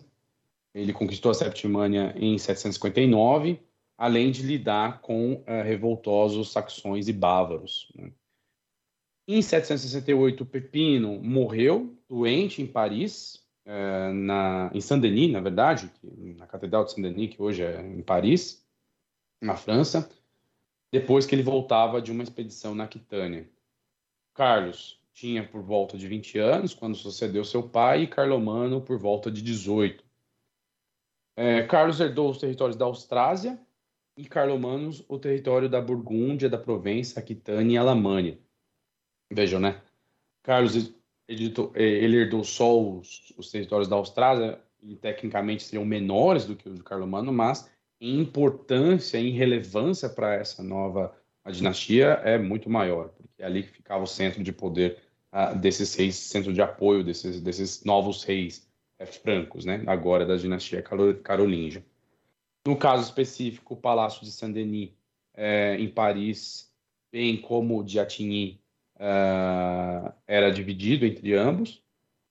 E eles reinaram, Carlos e Carlomano reinaram em conjunto uh, até 771, uh, eh, não sem brigas entre eles, houve algumas escaramuças entre eles. quando, 771, um, Carlomano morreu de formas de causas desconhecidas. Não se sabe do que ele morreu, só em 771 ele acaba morrendo. O Carlos primeiro, né, vou chamar ele de Carlos I, ele não demorou a se reunir com os seus apoiadores, do, não, se reunir com os apoiadores do seu irmão, incluí-los na, na sua corte, é, e a partir disso também, até é curioso que é nesse momento é, que ele se casa com a Hildegarda, uma das suas esposas, Carlos Magno vai ter diversas esposas, é, e mas esse casamento ganha, importante, ganha importância porque a Hildegarda era filha de um nobre com muitas posses nos domínios anteriormente atribuídos ao Carlomano, né? Então essa ligação matrimonial permitiu que o Carlos fortalecesse seus laços em todos os universos aí que anteriormente era dominados pelo seu irmão. Uh, de 771 a 814, o Carlos Magno reinou sozinho, os, como rei único dos francos. Né? Ele associou seus filhos a, a, a sub-reinos, né? Então, por exemplo, Pepino foi designado ser o, reino, o rei da Itália, uh, entre outros filhos, ou Luís, que vai sucedê-lo posteriormente, em 814, era o rei da Aquitânia, mas a figura de rei franco, eh, de rei dos francos, uh, era dele, né? E a partir de 800, o Carlos ele vai também ser chamado de, ou vai ter receber o título de imperador, porque ele vai ser coroado imperador é, no Natal de 800. Aí só um parênteses, eu falo Carlos porque Magno é um adjetivo que vai ser dado a ele de maneira posterior. Então, quando você for numa documentação desse período, provavelmente você não vai achar Carlos Magno. Tirando aí Ignardo, que vai falar, chamar de Carlos Magno, é, Vita, não, na verdade, nem o próprio Ignardo. O título original, por exemplo, da, do escrito laudatório que ele faz para o Carlos, Carlos dito Magno, chama Vita Caroli é que a edição posterior desse documento chamou de Vita Caroli Magni, ou seja, Vida de Carlos Magni.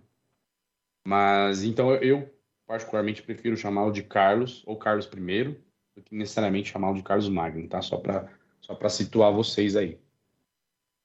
E muito dessa expansão, muito desse poder que o Carlos Magno ele e Carlos, né, é, conseguiu, ele se, de, se deu através da expansão desse território franco.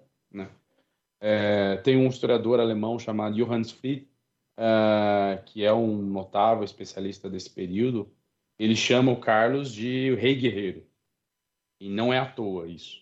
Não só por conta da sua trajetória de vida pessoal, especula-se que o próprio Carlos já tinha aprendido a manejar armas lá com 13 anos uh, de idade e acompanhando seus pais nas, nas, suas, nas suas batalhas é, quanto o próprio reinado de Carlos, né? O Eguinhardo, Eguinardo, Eginhardo, depende da pronúncia. É, no seu capítulo 31 da sua vida de Carlos, escrita por volta dos anos 820, ele vai falar do túmulo do, do Carlos e tem ele, ele, ele o Eguinardo cita, né, que dentro, acima desse túmulo tem uma inscrição que diz assim: é, sob esta pedra jaz o corpo de Carlos o Grande, o imperador cristão, que gloriosamente ampliou o reino dos francos.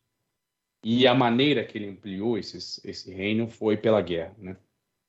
Se há uma constante nos 46 anos de, de, de reinado de Carlos, de Carlos é a guerra.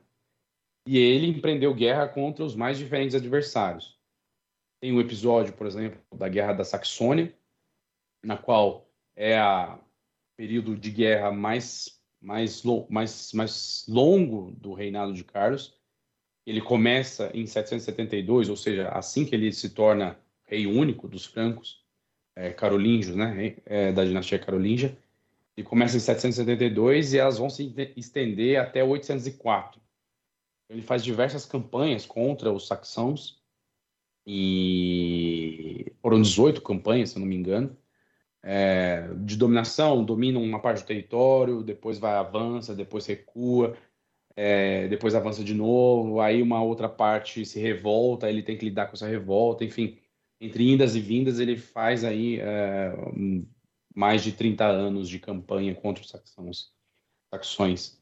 E é um dos momentos também mais sangrentos que ele das guerras, né, dos conflitos, não que dê para mensurar o nível de violência de um conflito, mas é, com certeza é um dos mais violentos, porque há um episódio, por exemplo, em 782, e Carlos mandou decapitar 4.500 saxões revoltosos. Né? Eles tinham se revoltado, destruído, um, se revoltado contra as autoridades é, na região. Carlos estava em outra campanha, em outro fronte na Península Itálica. Ele volta e aí ele simplesmente manda matar todo mundo, decapitar todo mundo que se revoltou ali. Se estima aí que mais ou menos 4.500 pessoas foram mortas. Não se sabe se são somente eram somente guerreiros, se eram pessoas civis e tudo mais comuns, né? É, enfim, é uma é uma é uma guerra bem violenta e, e longa, né? Justificada, né? Tentativa de se justificar essa guerra dentro da historiografia carolíngia, da própria historiografia carolíngia do período, é justamente o motivo da conversão dos saxões ao cristianismo, né? a tentativa de conversão dos, uh, desses saxões ao cristianismo, embora, aí obviamente, quando analisar essa documentação, é importante ter em conta o filtro, né? A gente está pensando é, historiadores carolíngios que estão escrevendo sobre os seus senhores carolíngios e, obviamente, que aí eles vão tentar amenizar ou tentar dar um sentido mais, mais palatável para essas, para essas, essas violências, né? E, bom, tem a campanha de, de, de, de que eu já, já acabei mencionando aqui, que ela acontece em 778. Basicamente, o que acontece? Uma embaixada de muçulmanos pede auxílio para Carlos Magno contra Abdemarrão I, e exercia seu poder é, no Emirado de Córdoba, né, no Al-Andalus, desde 756. E Carlos II, a documentação que a gente tem, é, se padece do sentimento dos cristãos, ou ele se padece daquilo que os cristãos estariam sofrendo é, é, nas mãos dos muçulmanos, e ele decide fazer uma campanha contra os muçulmanos aí em 778, e ele chegou, a, ele atravessou os Pirineus, chegou a, a, até Pamplona, né, na atual Espanha. E aí acontece esse episódio que eu falei para vocês, né, no regresso, a retaguarda do exército dele é dizimada é, por um conjunto aí de, acredita-se que tenham sido vascões, né, que são basicamente o, populações que habitam no que hoje seria o País Basco é, mas não se sabe exatamente se eles fizeram isso a mando dos muçulmanos, por iniciativa própria, enfim, não há necessariamente um consenso historiográfico em relação a esse respeito. em relação a isso, perdão, mas de fato vai, embora, e é a, Batalha de Roncesvalles é interessante porque há essa ideia, essa glorificação, né, de que o reinado de Carlos é aquele, ele venceu todas as batalhas, ele guerreou e venceu todas as guerras, e essa é realmente um dos exemplos disso, de que uh, não, não, não é verdade, né? Não, não, não, aconteceu somente vitórias, não aconteceram somente vitórias, né? E aí, bom, aí eu posso iluminar diversas guerras aqui, mas enfim, não acho que vai ficar enfadonho demais. Mas um ponto interessante também para falar do reinado do Carlos, especificamente do, do período carolíngio, é a ideia de renascimento carolíngio. Né? Provavelmente vocês também já, aí como professores, já, já tomaram contato com isso, porque, de fato, o reino de Carlos ele se destacou, além da guerra, por outros aspectos, entre eles o cultural, né? A corte de Carlos, ela especialmente, especialmente depois que ela foi se assentou em Aquisgrana, em 794, ela se tornou um centro de referência é, intelectual, porque ao mesmo, ao mesmo tempo ela abrigava a escola palatina, a qual muitos dos nobres, a elite é, franca, é, enviava seus filhos para estudarem lá, uh, e o próprio Alcuino, que é um dos autores uh, chave, autores intelectuais mais conhecidos do período carolíngio, lá lecionou e, além disso, atraía também outros intelectuais, como, por exemplo, Teodulfo de Orleans, Angilberto de São Riquier, Moduíno, Pedro de Pisa, que inclusive ensinou latim ao próprio Carlos, Paulino de Aquileia, Rinaldo, Adalardo, o jovem Rabano Mauro, enfim, uma, uma, a elite intelectual daquela época realmente frequentava a corte de Carlos Magno. Mas é importante também frisar que um ponto que é que essa imagem de vívida e influente da corte carolíngia ela advém muito de como essa própria corte construiu essa história, né? É, descrevendo, por exemplo, o Carlos como um culto, como amante da poesia, dedicado ao aprendizado de letras. Não é o caso necessariamente de falar se é verdade ou não, mas é importante ter esse filtro também em mente de como se constrói essa ideia de intelectualidade e de florescimento cultural nesse período. Né? Tradicionalmente se chama isso de na escola, né, pelo menos de Renascimento Carolíngio, né? Isso. Que, que imagino é, que seja um nome problemático, né, para vocês que estudam Com certeza. Com certeza. Há uma autora chamada Janet Nelson, historiadora inglesa, ela escreveu um artigo em relação a isso, né, os limites da Renascença Carolíngia. Porque assim, de fato, o período que vai aí do reinado de Carlos, né, que termina em 814, e o reino do seu filho, Luís I, dito Luís o Piedoso, que vai até 840, ele ficou marcado por uma produção escrita, prolífica produção escrita, artística, arquitetural e cultural. É, Acredita-se que, por exemplo, o período carolíngio, os escritórios carolíngios, eles tenham produzido cerca de 100 mil manuscritos. Comparado com o período anterior, por exemplo, que é o período merovingio, isso é muito, absurdamente, muito absurdo. Né? desses 100 mil, é, que são obras ou obras originais do período, né? como por exemplo a Contra Iudix do Teodulfo de Orleans, é, também tem cópias, como por exemplo obras de Cícero, de Horácio, que muitas vezes só chegaram até nós porque esses intelectuais carolíngios copiaram esses manuscritos. Né? Hoje em dia a gente tem uma noção de que mais ou menos 7 mil manuscritos desse período teriam chegado até nós. Para você ter uma noção, os, os dos, do período merovingio não contam, contam mais do que algumas centenas de manuscritos. Né? E há esse desenvolvimento, esse prolífico, ah, é, são prolíficos culturalmente, é, artisticamente, tudo mais. Uh, um exemplo também muito muito peculiar desse período é a invenção do que a gente chama de minúscula carolíngia, que os paleógrafos chamam de minúscula carolíngia. Se você hoje escreve em Times New Roman. Agradeço aos carolíngios, que foi eles, foram eles que inventaram, entre aspas, inventaram Times New Roman.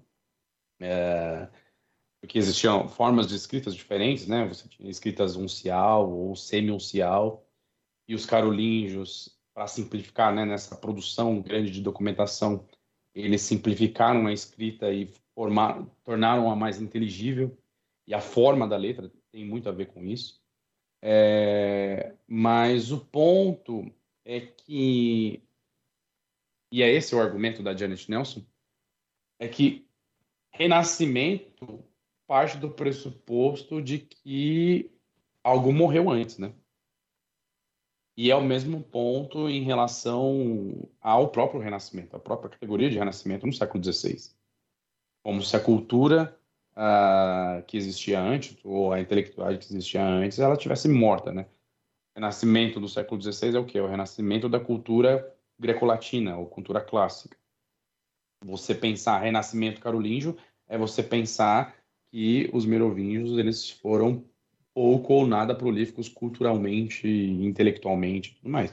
E não é o caso, por exemplo, a gente tem que, eu já citei aqui, Gregório de Tours, Venâncio Fortunato, é, Crônicas de Pedregaro, livro de História dos Francos, é, agiografias, diversas geografias, cartas, enfim. É, obviamente que a gente colocar em escala, em tamanho, é menor, sim, mas não quer dizer que não era um nada, né? Que era, era aquilo que se costumava chamar de é, Idade das Trevas. Né? Tiago, e nesse sentido, é, a, a, gente pode relacionar isso também com, com a questão semelhante que a gente estava conversando anteriormente em relação aos reis indolentes, de ser também uma construção de exaltação desse período, de exaltação carolíngia a partir né, de um vai de um dito rebaixamento da dinastia anterior. Com certeza, mas no caso especificamente da Renascença, do Renascimento, Renascença carolíngia, ela é uma construção moderna. Os carolíngios por si só eles não se viam como renascentistas. Na verdade, eles se viam como continuadores, continuadores ou prolongadores daquilo que era a cultura romana. Então, eles não necessariamente se viam como renas... eles promovendo um renascimento, né? Ali eles se, se pensavam como continuadores, herdeiros de Roma, especialmente a partir de 800, né, que é o evento chave aí, que eu falo um pouquinho dele daqui a pouco, é, mas é, que é a coroação imperial de Carlos Magno.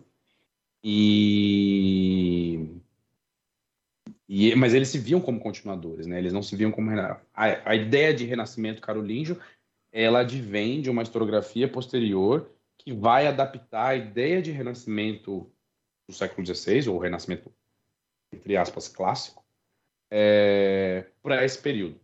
É um período que vai se ver um florescimento cultural e tudo mais. Mas eu, particularmente, concordo aí com a Janet Nelson nessa observação. Aí, só para só deixar bem claro, a construção dos reis indolentes ela é contemporânea aos carolíngios. Eles mesmos constroem essa, essa ideia de que os reis anteriores eram é, insuficientes ou eles não conseguiam, não teriam força para governar e por isso eles assumiram o trono dos francos. É, a ideia de renascimento ela é posterior historiograficamente, ela vai surgir aí no século 18, 19 e 20. Já que eu falei né, do evento, acho que é importante a gente abordá-lo já, e é a coroação imperial do ano 800. Né?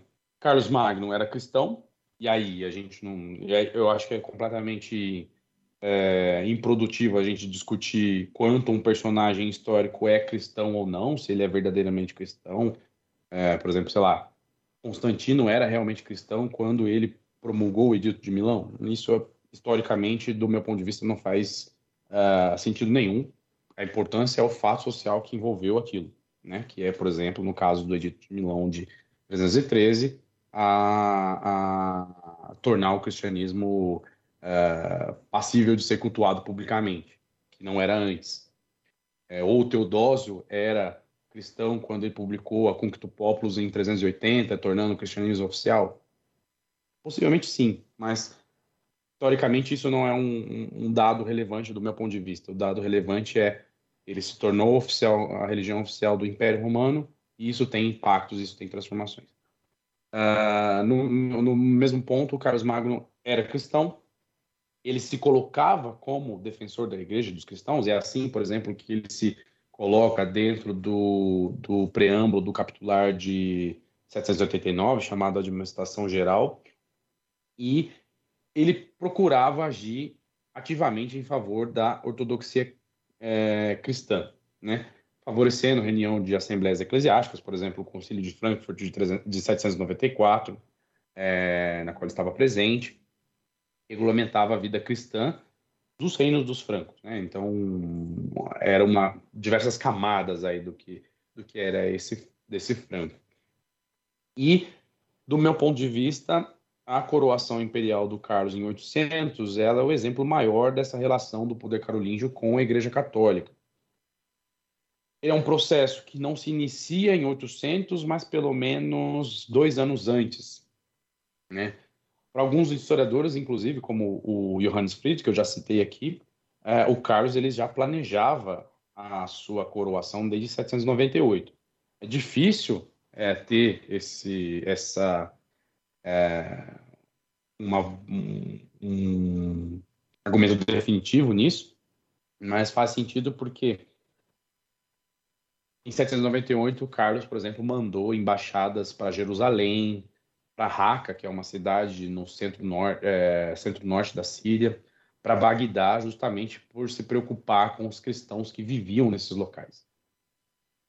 E o fato que, na verdade, é que uh, na Roma, o período, uh, nesse período, né, nesse final do século VIII, uh, é, vivia um, uma tensão crescente, porque o Papa Leão III, é, eleito em 795, trouxe disputas diversas entre partidários opostos na cidade. Em 799, ele foi acusado de transgressões morais, como perjúrio, e ele foi atacado numa, na ocasião da procissão de São Marcos. Ele foi ferido nesse, nessa procissão e conseguiu fugir de Roma é, e provavelmente foi, provavelmente não, ele foi levado até o palácio de Carlos em Paderborn. É, aí é importante também falar que dentro desse momento, desse período como um todo, os, os reis merovingios, os reis francos, carolíngios também, eles tinham diversos palácios, né? Distribuídos pelos reinos, na quais eles geralmente faziam um circuito visitando esses palácios para, de certa forma, exercer sua presença de governante nesses palácios, né? Então, o Papa Leão III foi para lá, possivelmente levado por tropas francas que estavam na Itália. É, ele conversou ou ele discutiu alguma coisa com o Carlos.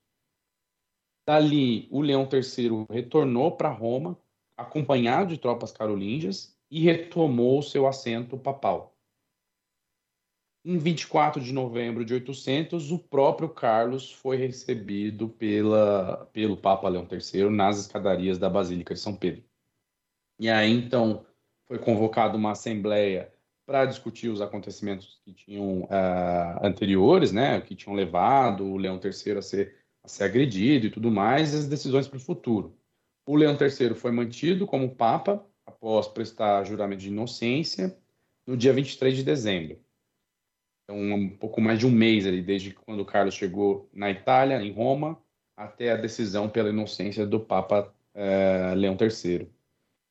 E aí, no dia 23 né, de dezembro, no dia 24, o Carlos celebrou o Natal com o Leão III e uh, no dia 25 ele foi coroado pelo Leão III como imperador do Ocidente, imperador romano do Ocidente. Uh, e aí, Carlos é, é, gente, tá, no final das contas, a gente está falando de francos, né?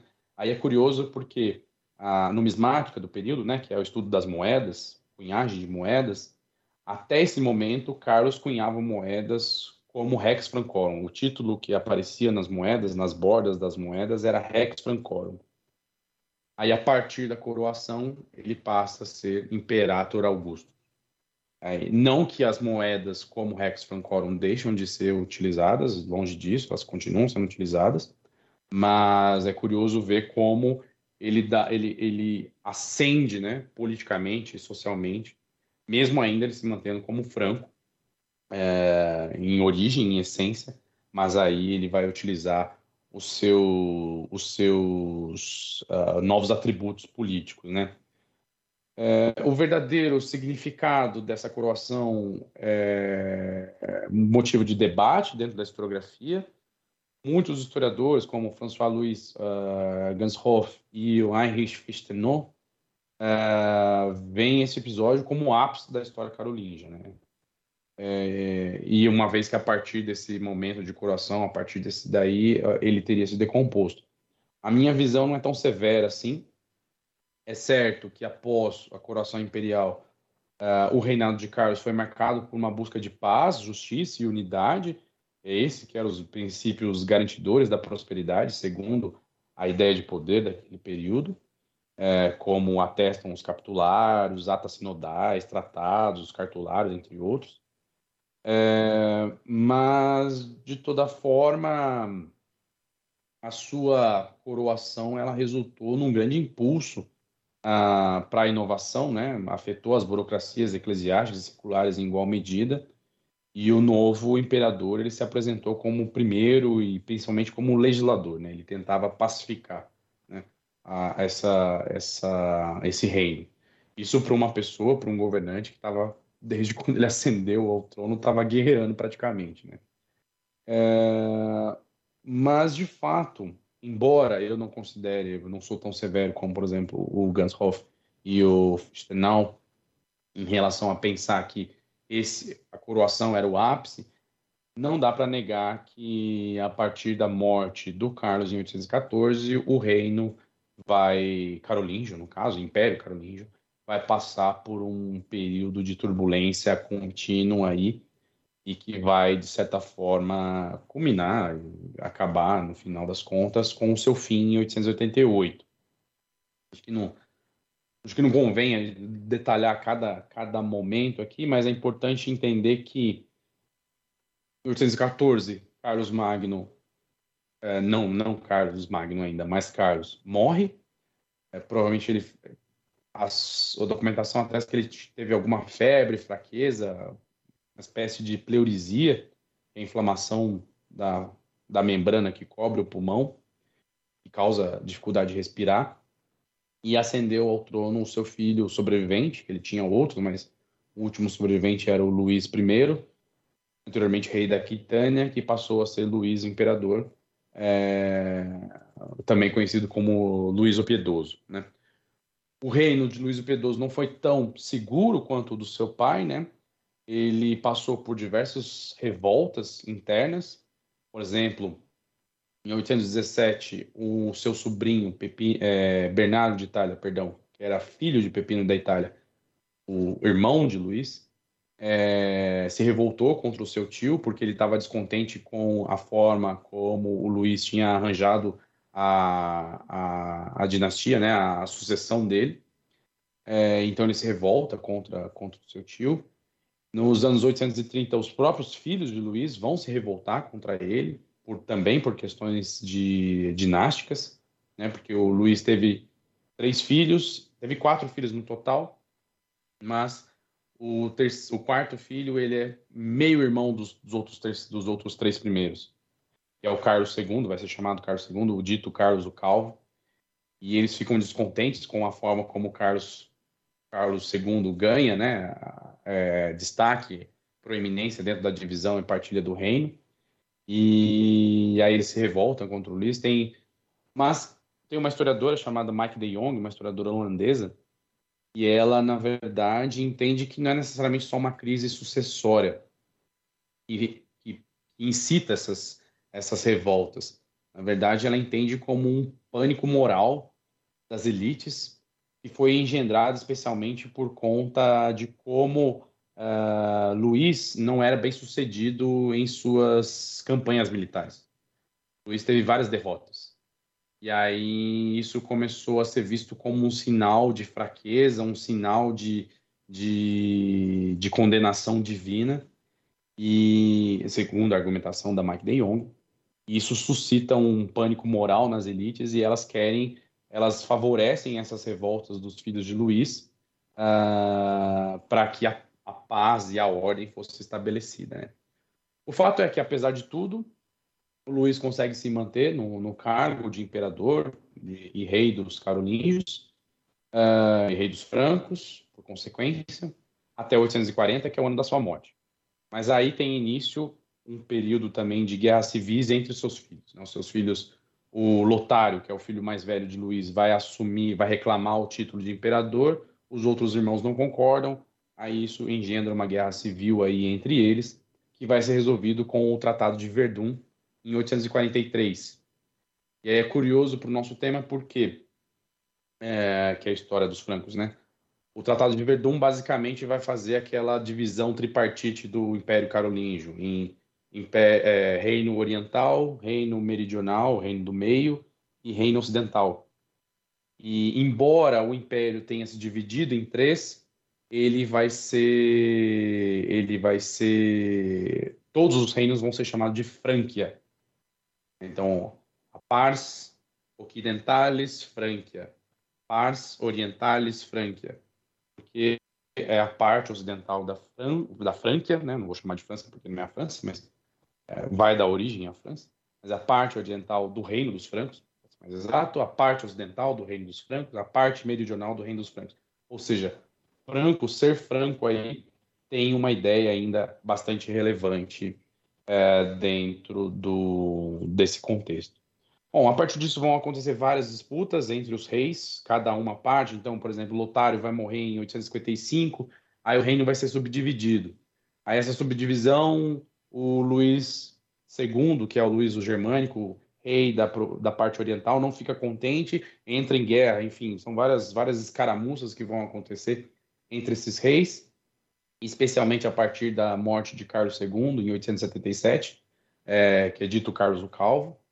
E essa década final aí do, do período carolíngio, né, que vai de 877 a 888, ela foi marcada não só pelos conflitos dinásticos internos, mas também por ataques externos. Vocês já conversaram com o Leandro Rusch aí, provavelmente ele traz, já trouxe essa informação para os pro, ouvintes, mas recupero aqui. É, é nesse momento, por exemplo, que o território carolíngio vai ser paulatinamente saqueado pelos vikings. Os vikings vão fazer incursões em diversas cidades do, do, do Império Carolíngio. Isso, obviamente, traz prejuízos, não só financeiros, mas materiais e de é, homens, né, capital humano, afinal você perde tropas com isso. E eu, digamos que a gota d'água desse processo foi quando Carlos III, já único rei da dinastia carolíngia sobrevivente, unificou o império novamente. Carlos III, que foi, é conhecido também como Carlos o Gordo, é, ele compra a sua retirada do cerco viking a Paris em 886, ou seja, ele paga para os vikings para ele poder escapar desse, desse cerco. Não é uma prática nova, tá? Não, outros, outros reis fizeram isso também, mas o, o ponto essencial é que bom, Paris é, já era uma, cidade importante dentro da lógica de poder carolíngia, uh, na verdade desde o período merovingio, afinal lá que fica a Catedral de Saint-Denis, onde, por exemplo, o Clovis I foi enterrado. Então ela tem uma importância significativa, simbólica dentro dessa história, dessa, dessas dinastias reais francas.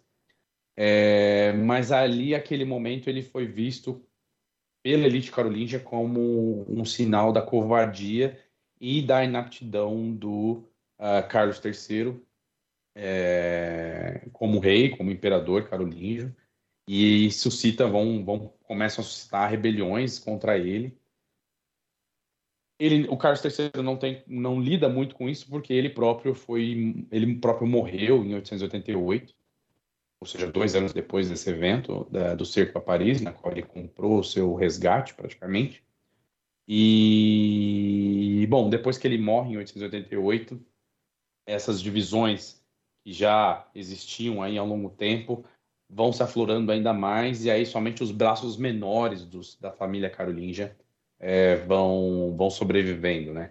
Alguns braços dessa família vão governar partes do que a gente entende hoje como é, Alemanha até 911, outro braço, que é a parte ocidental, que governou territórios que hoje a gente entende como a França, até 987 sendo substituído pelos capetinhos, né? Aí a, a outra dinastia que vai suceder aos carolíngios é, fortemente.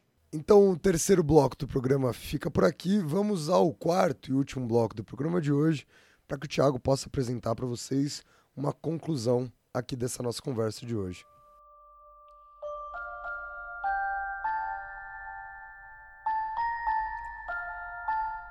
O ponto é que, embora a afirmação do Chris Wickham de que a partir do século VII, né, Franco não seria mais um indicador étnico, a ideia de Franco trouxe impacto significativo para a história da Europa continental ocidental ao longo do século IV, uh, pelo menos, ou segunda metade do século IV até final do século IX. Né? Como eu disse para vocês, as moedas de Carlos I, Carlos Magno, elas ostentavam o título de rei dos francos até a sua coroação imperial em 800. Né? De primeiros reis convertidos ao cristianismo, o que fundamentou a expansão dessa fé no continente, ao patronato das artes e cultura, uh, os reis francos, eles, quer fossem eles merovingios ou carolíngios, eles produziram transformações políticas, sociais, culturais e religiosas inovadoras que afetaram as regiões sob seu domínio ao longo de séculos e além. Por quê? Não à toa, Franco virou sinônimo de ocidental no contexto das cruzadas após 1089, 1099. Perdão. É, um ocidental que partia para a cruzada após 1099, que é a data da final da primeira cruzada, ele era nomeado como Franco os europeus eram designados como francos pelos mongóis no século XIII. E mesmo os portugueses, quando em contato com os chineses no século XVI, eles foram primariamente descritos como francos. Então, não necessariamente eram os portugueses que chegavam na China, mas os francos, né? Porque essa era a ideia geral. Franco virou sinônimo de o que era ser europeu, né? Ah, bom, em resumo, o período franco, que se estende do final do século V ao final do século IX, foi de grande importância para a história da porção ocidental do continente europeu. Sua influência se estendeu a diversos domínios da vida política, cultural, religiosa, o cristianismo aí, social também da região. Um aspecto, por exemplo, que eu não falei, é que no dentro do período carolíngio, é, há uma transformação dentro do universo de produção agrícola que vai surgir o que vai se chamar de grande domínio. Um, são latifúndios, latifúndios dentro da perspectiva de um de um universo, um horizonte europeu, tá? Não um latifúndio como a gente entende dentro do Brasil. Mas são grandes propriedades de terra que são a sua lógica de produção é repensada dentro do dentro desse momento carolíngio na qual você começa a ter especificidade de produção, rotação de culturas, por exemplo, e isso vai favorecer demasiadamente o desenvolvimento da agricultura e a produção dessa agricultura, né? Afinal, a gente está falando de uma de uma sociedade basicamente até o século XVIII é, que vive da agricultura, que depende majoritariamente da agricultura. Não que a nossa sociedade não dependa, a nossa sociedade depende ainda, mas é, a agricultura é a base da alimentação geral dessa de 90% dessa população. Então, há transformações significativas nisso e que foram sentidas séculos depois, mesmo ah, quando a formalidade dos francos, ah, nominalmente os francos deixaram de dominar a região em 888. Ô, Thiago, muito bom. Só para a gente deixar. Esse, esse episódio, aliás, está muito completinho, né? Eu acho, eu gostaria de ter escutado esse episódio na época que eu dava aula disso, né, no ensino médio, no, no, no cursinho pré-vestibular, que ele, de fato, a gente fez um panorama aqui que eu gostei muito. Só para a gente deixar então esse episódio perfeito, Thiago, faz algumas indicações bibliográficas aí para quem quiser ler mais sobre, se aprofundar Nesse, nesse... Sempre que eu falo aprofundar, eu lembro do Wittgenstein, né? Que ele problematiza o profundo é mais e o superficial é menos. De onde a gente faz essa associação? Por que a superfície é menos que o profundo? Mas enfim, vou, não vamos falar de Wittgenstein. Dá umas indicações aí, pessoal, Thiago.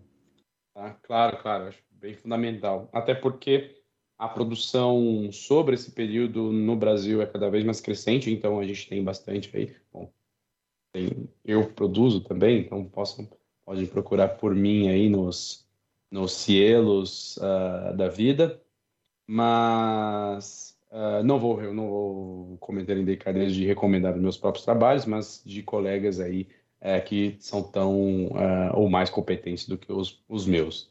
É, um que eu não posso deixar de falar, por exemplo, para quando a gente fala de merovingios, é o trabalho do Marcelo Cândido da Silva, Realeza Cristã na Alta Idade Média, publicada pela Alameda Editorial em 2008. Eu acho que é fundamental para entender essa lógica de poder merovingio.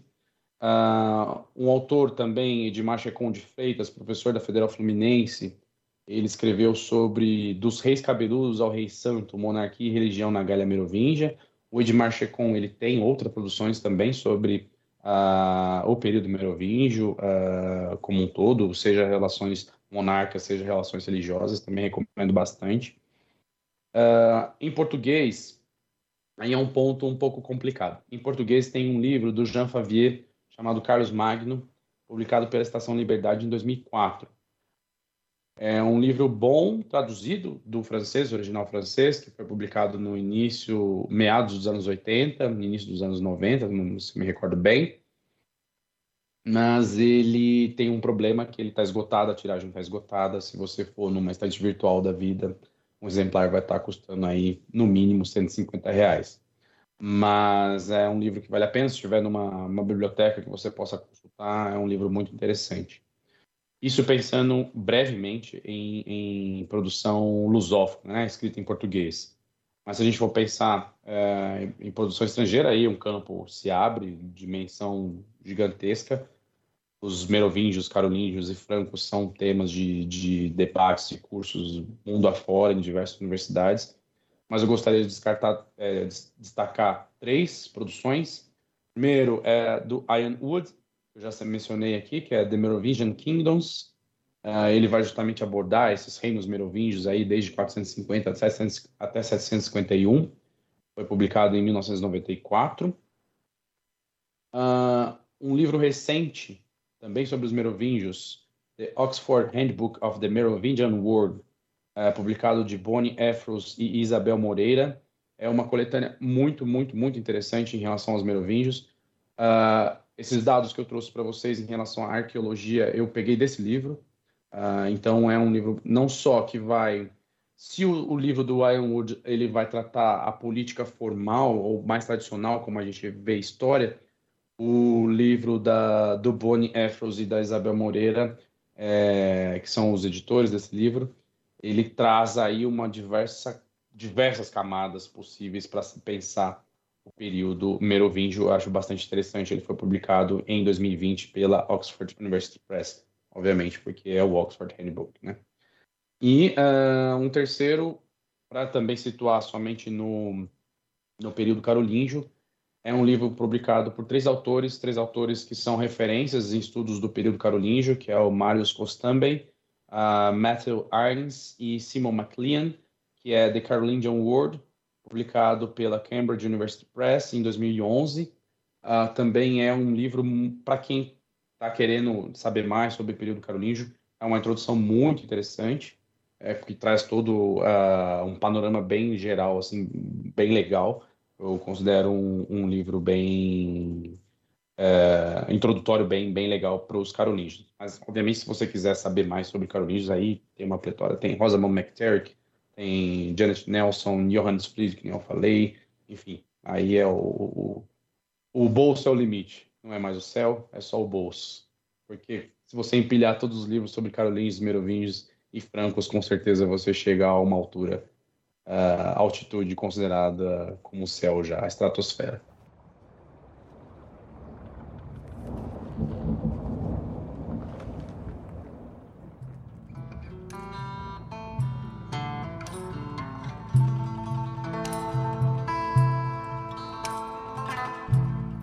bom, Thiago, muito bom. Se você me permitir, eu posso colocar essa lista de livros que você separou e que você citou aqui agora na descrição do episódio de hoje.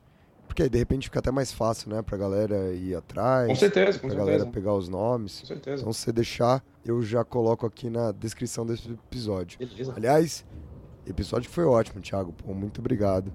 Eu mais anotei do que pude perguntar para você. Mas eu, eu gosto, Thiago, e eu acho que esse é, essa é a medida do bom episódio de História Pirata, que é uma pergunta que o Dani sempre me faz quando acabam os programas. Sim. Que é o quanto a sua aula vai mudar. E eu acho que hoje a minha aula vai mudar bastante. Ah, legal. O que especificamente, Rafinha, que, que muda na sua aula? Dani, eu acho assim, ó. É, O, o exemplo vai, do Times né? New Roman você tem que dar, cara. Esse exemplo é legal, os alunos vão gostar. Esse exemplo é bom. É, Mas eu acho que eu vou, eu vou aproveitar justamente que não é uma, ma- uma das matérias. Se, talvez se quer cobrado no vestibular efetivamente, eu acho que você tem que explicar. Porque dá, dá algum embasamento para aquilo que a gente vai discutir de, de alta idade média, do chamado feudalismo, etc. Então acaba sendo uma aula que a gente tem mais liberdade de mudar. Eu acho que talvez por não ser cobrada, por não ter um- uma preocupação assim, eu acho que eu tenho mais liberdade de mudar algumas coisas assim. Então acho que essa observação sobre os reis indolentes é uma observação muito legal de fazer. É, de repente até tirar mesmo esse nome da minha aula, talvez seja uma coisa legal e, e- e ter essa discussão. É, eu, eu sempre me incomodei muito com a questão do renascimento carolíngio.